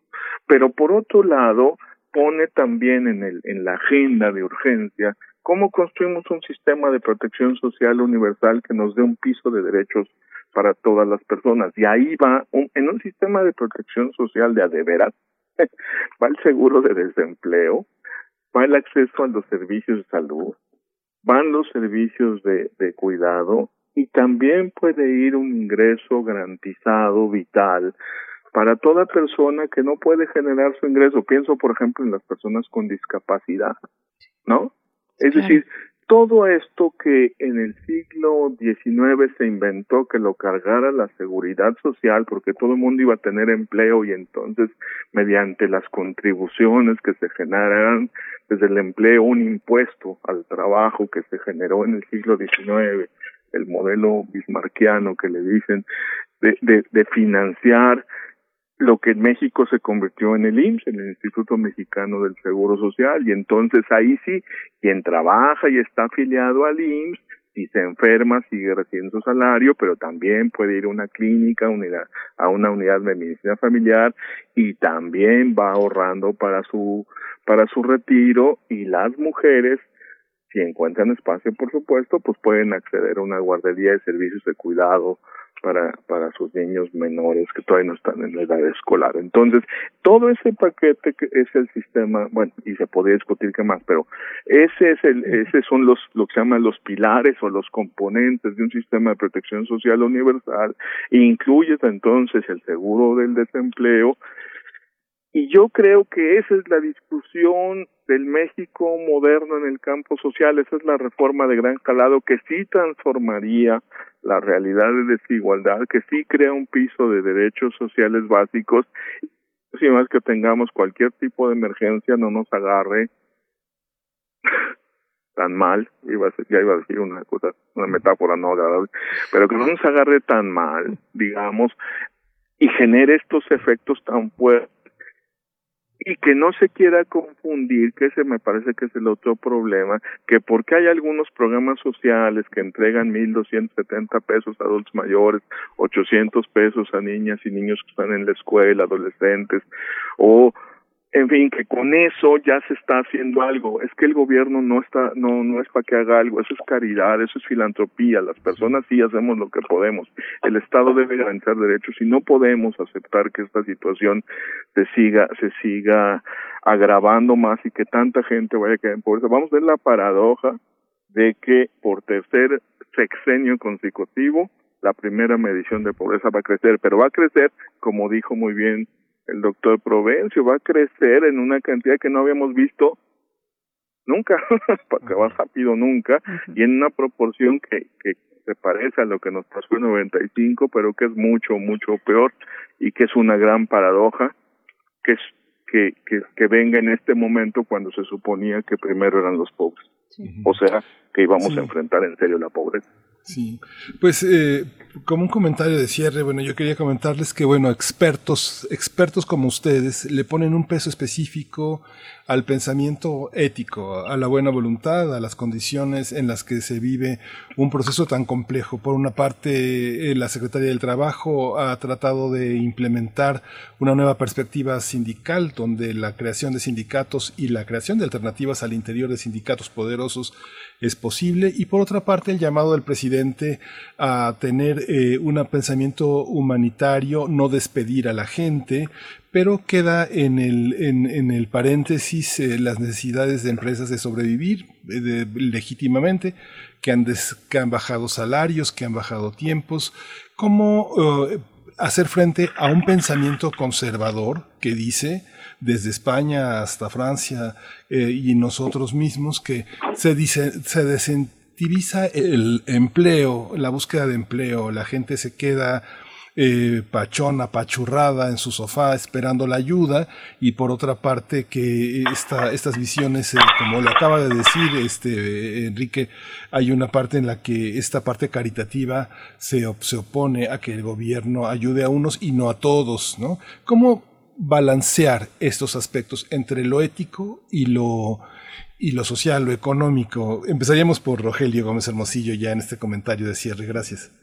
Sí creo que, que la, la única real salida frente a la frente a la pobreza y para que la gente mejore su bienestar, no solo en el ámbito material, es el trabajo. El trabajo es una manera, digamos, como en las sociedades modernas, no solo se adquieren los satisfactores eh, pues para vivir, digamos, que es vestido, su techo, casa, alimentación, etcétera, sino también es una manera de realización, de socialización, de generación de cohesión. Y por eso son tan importantes los derechos laborales. Ahí no hay que hacerse bolas. Ahora, todo país moderno que quiere construir un estado de bienestar requiere un sistema de protección social porque ciertamente la dinámica del trabajo en las sociedades modernas es una dinámica, digamos, donde no todo mundo puede entrar, no, no aspirar al pleno empleo es una aspiración pues que está bonita como aspiración, pero que en la práctica no funciona y dado que los mercados marcan diferentes momentos, etcétera, se requiere una red de protección social, y a eso me estaba refiriendo con el sistema de protección social,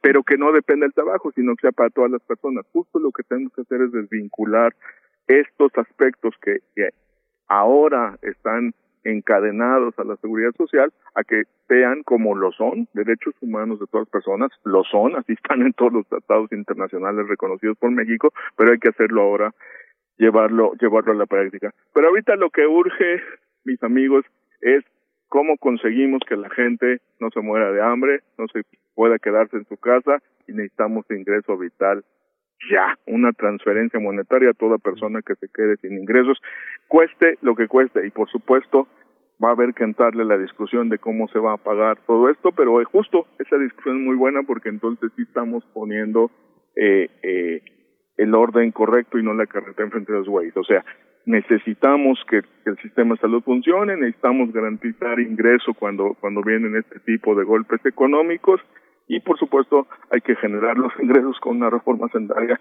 progresiva que realmente nos permita cubrir un piso mínimo garantizado para toda la población. Esa sería la idea del ingreso vital. Mm, Enrique Provencio. Eh, sí, Miguel Ángel, y tomando el punto de tu planteamiento sobre el dilema ético, no debería haber grandes dilemas éticos en este momento, porque lo que está de por medio es la protección de la vida. El tema crucial sigue siendo ahora, mediados de junio, el próximo mes de julio, impedir a toda costa que la pandemia progrese más en nuestro país. Y justamente todas las medidas de emergencia, como esta que hemos estado hablando, ingreso básico universal, eh, debemos pensarlas para hacer posible que las personas, al estar aisladas, sin trabajar por la razón que sea, pero básicamente por la contención de la actividad, no caigan más en la pobreza, evitar más pobreza. Los pronósticos están empeorando. Eh, cada día nos hemos amanecido recientemente con una estimación de caída de la economía más drástica de la que creíamos. Hoy fue la OCDE que estima entre 8, 6 y 9 por ciento de caída de la producción. Y este es el origen, eh, en su origen, esta caída tiene la suspensión de actividades por la pandemia. La consecuencia es desempleo, pérdida de ingreso. Y las estimaciones que se hicieron sobre crecimiento de la pobreza, se realiza, las de Coneval y CEPAL, se realizaron cuando todavía se esperaba una menor caída económica.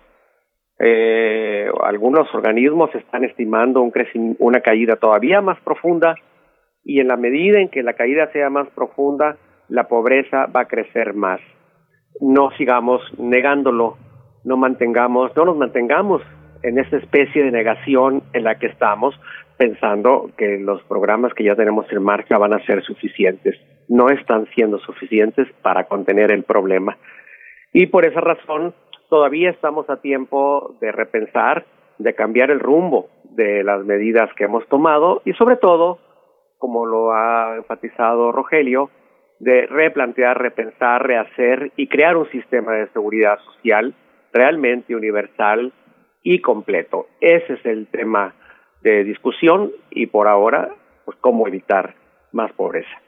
Por supuesto, pues una situación apremiante eh, de por medio van las vidas de, las personas en este país. Agradecemos mucho pues el, esclarecimiento de un panorama con este nivel de adversidad que se presenta día con día y que se va acumulando. Eh, profesor Enrique Provencio, coordinador del proyecto Informe de Desarrollo en México del Programa Universitario de Estudios del Desarrollo de la UNAM, muchas gracias y nos escuchamos pronto. Gracias, Berenice, gracias, Miguel Ángel. Gracias. Gracias también, Rogelio Gómez Hermosillo. Gracias. Hasta pronto, coordinador de Acción Ciudadana frente a la pobreza. Gracias a los dos. Pues Miguel Ángel, nos vamos a ir con música. Esto es de Mandorla, la canción es Gubit.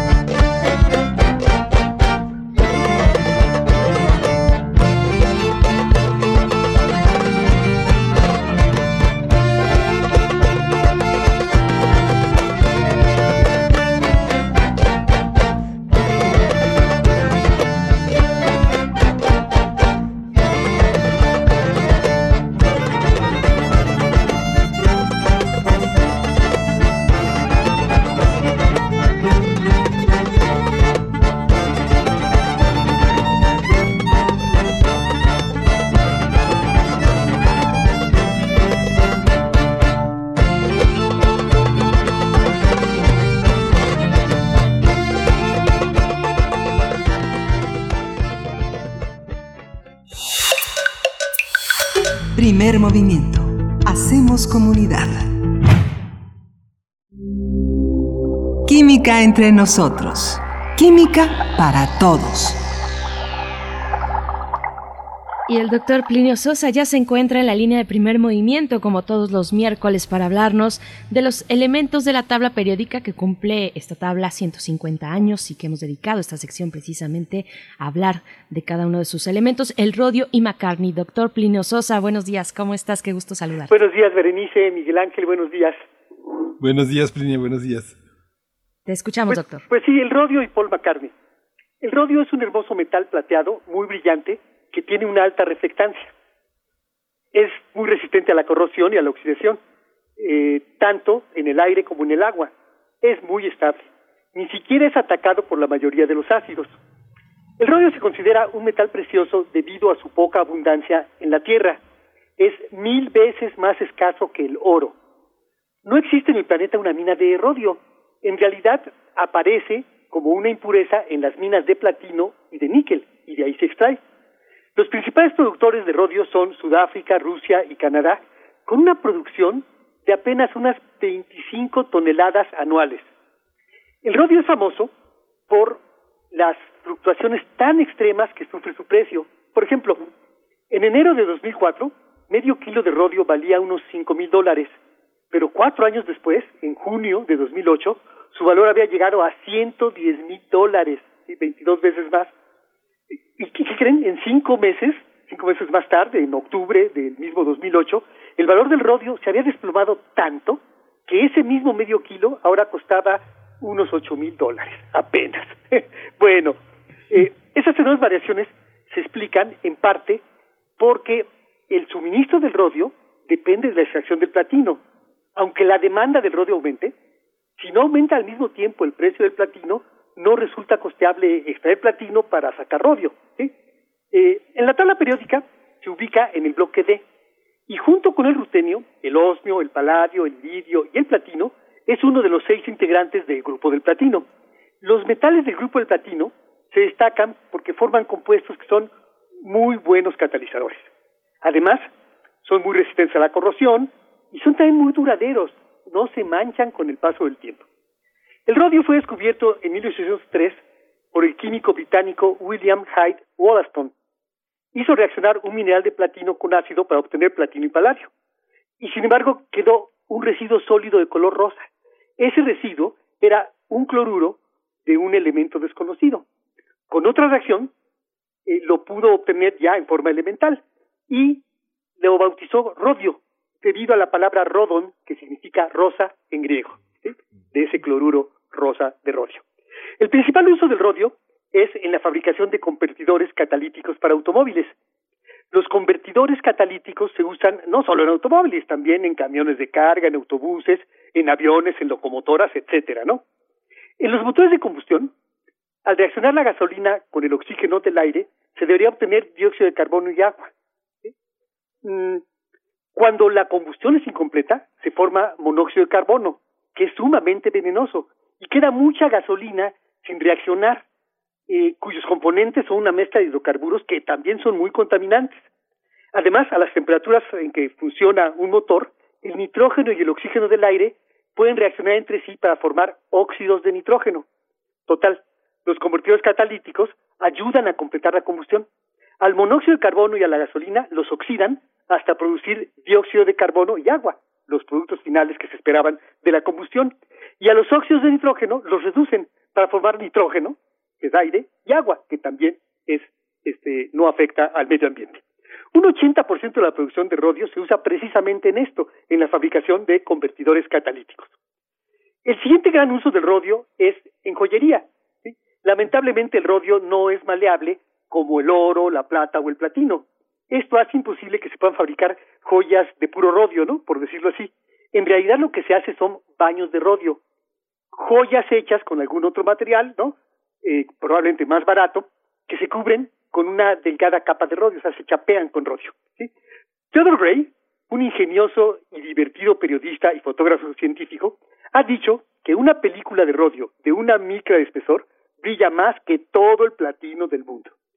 Los joyeros que fabrican estas piezas presumen que tendrán una belleza eterna. Y tienen razón. Bueno, una reflexión al respecto. En el mundo de la música se acostumbra a premiar a aquellos artistas que han logrado las mayores ventas discográficas con unos bellos discos de oro o de platino. Pero ¿qué pasa cuando un artista rebasa por mucho los logros de todos los demás? ¿De qué material tiene que ser ese disco con el que se lo premie? Sí, hay uno, de rodio.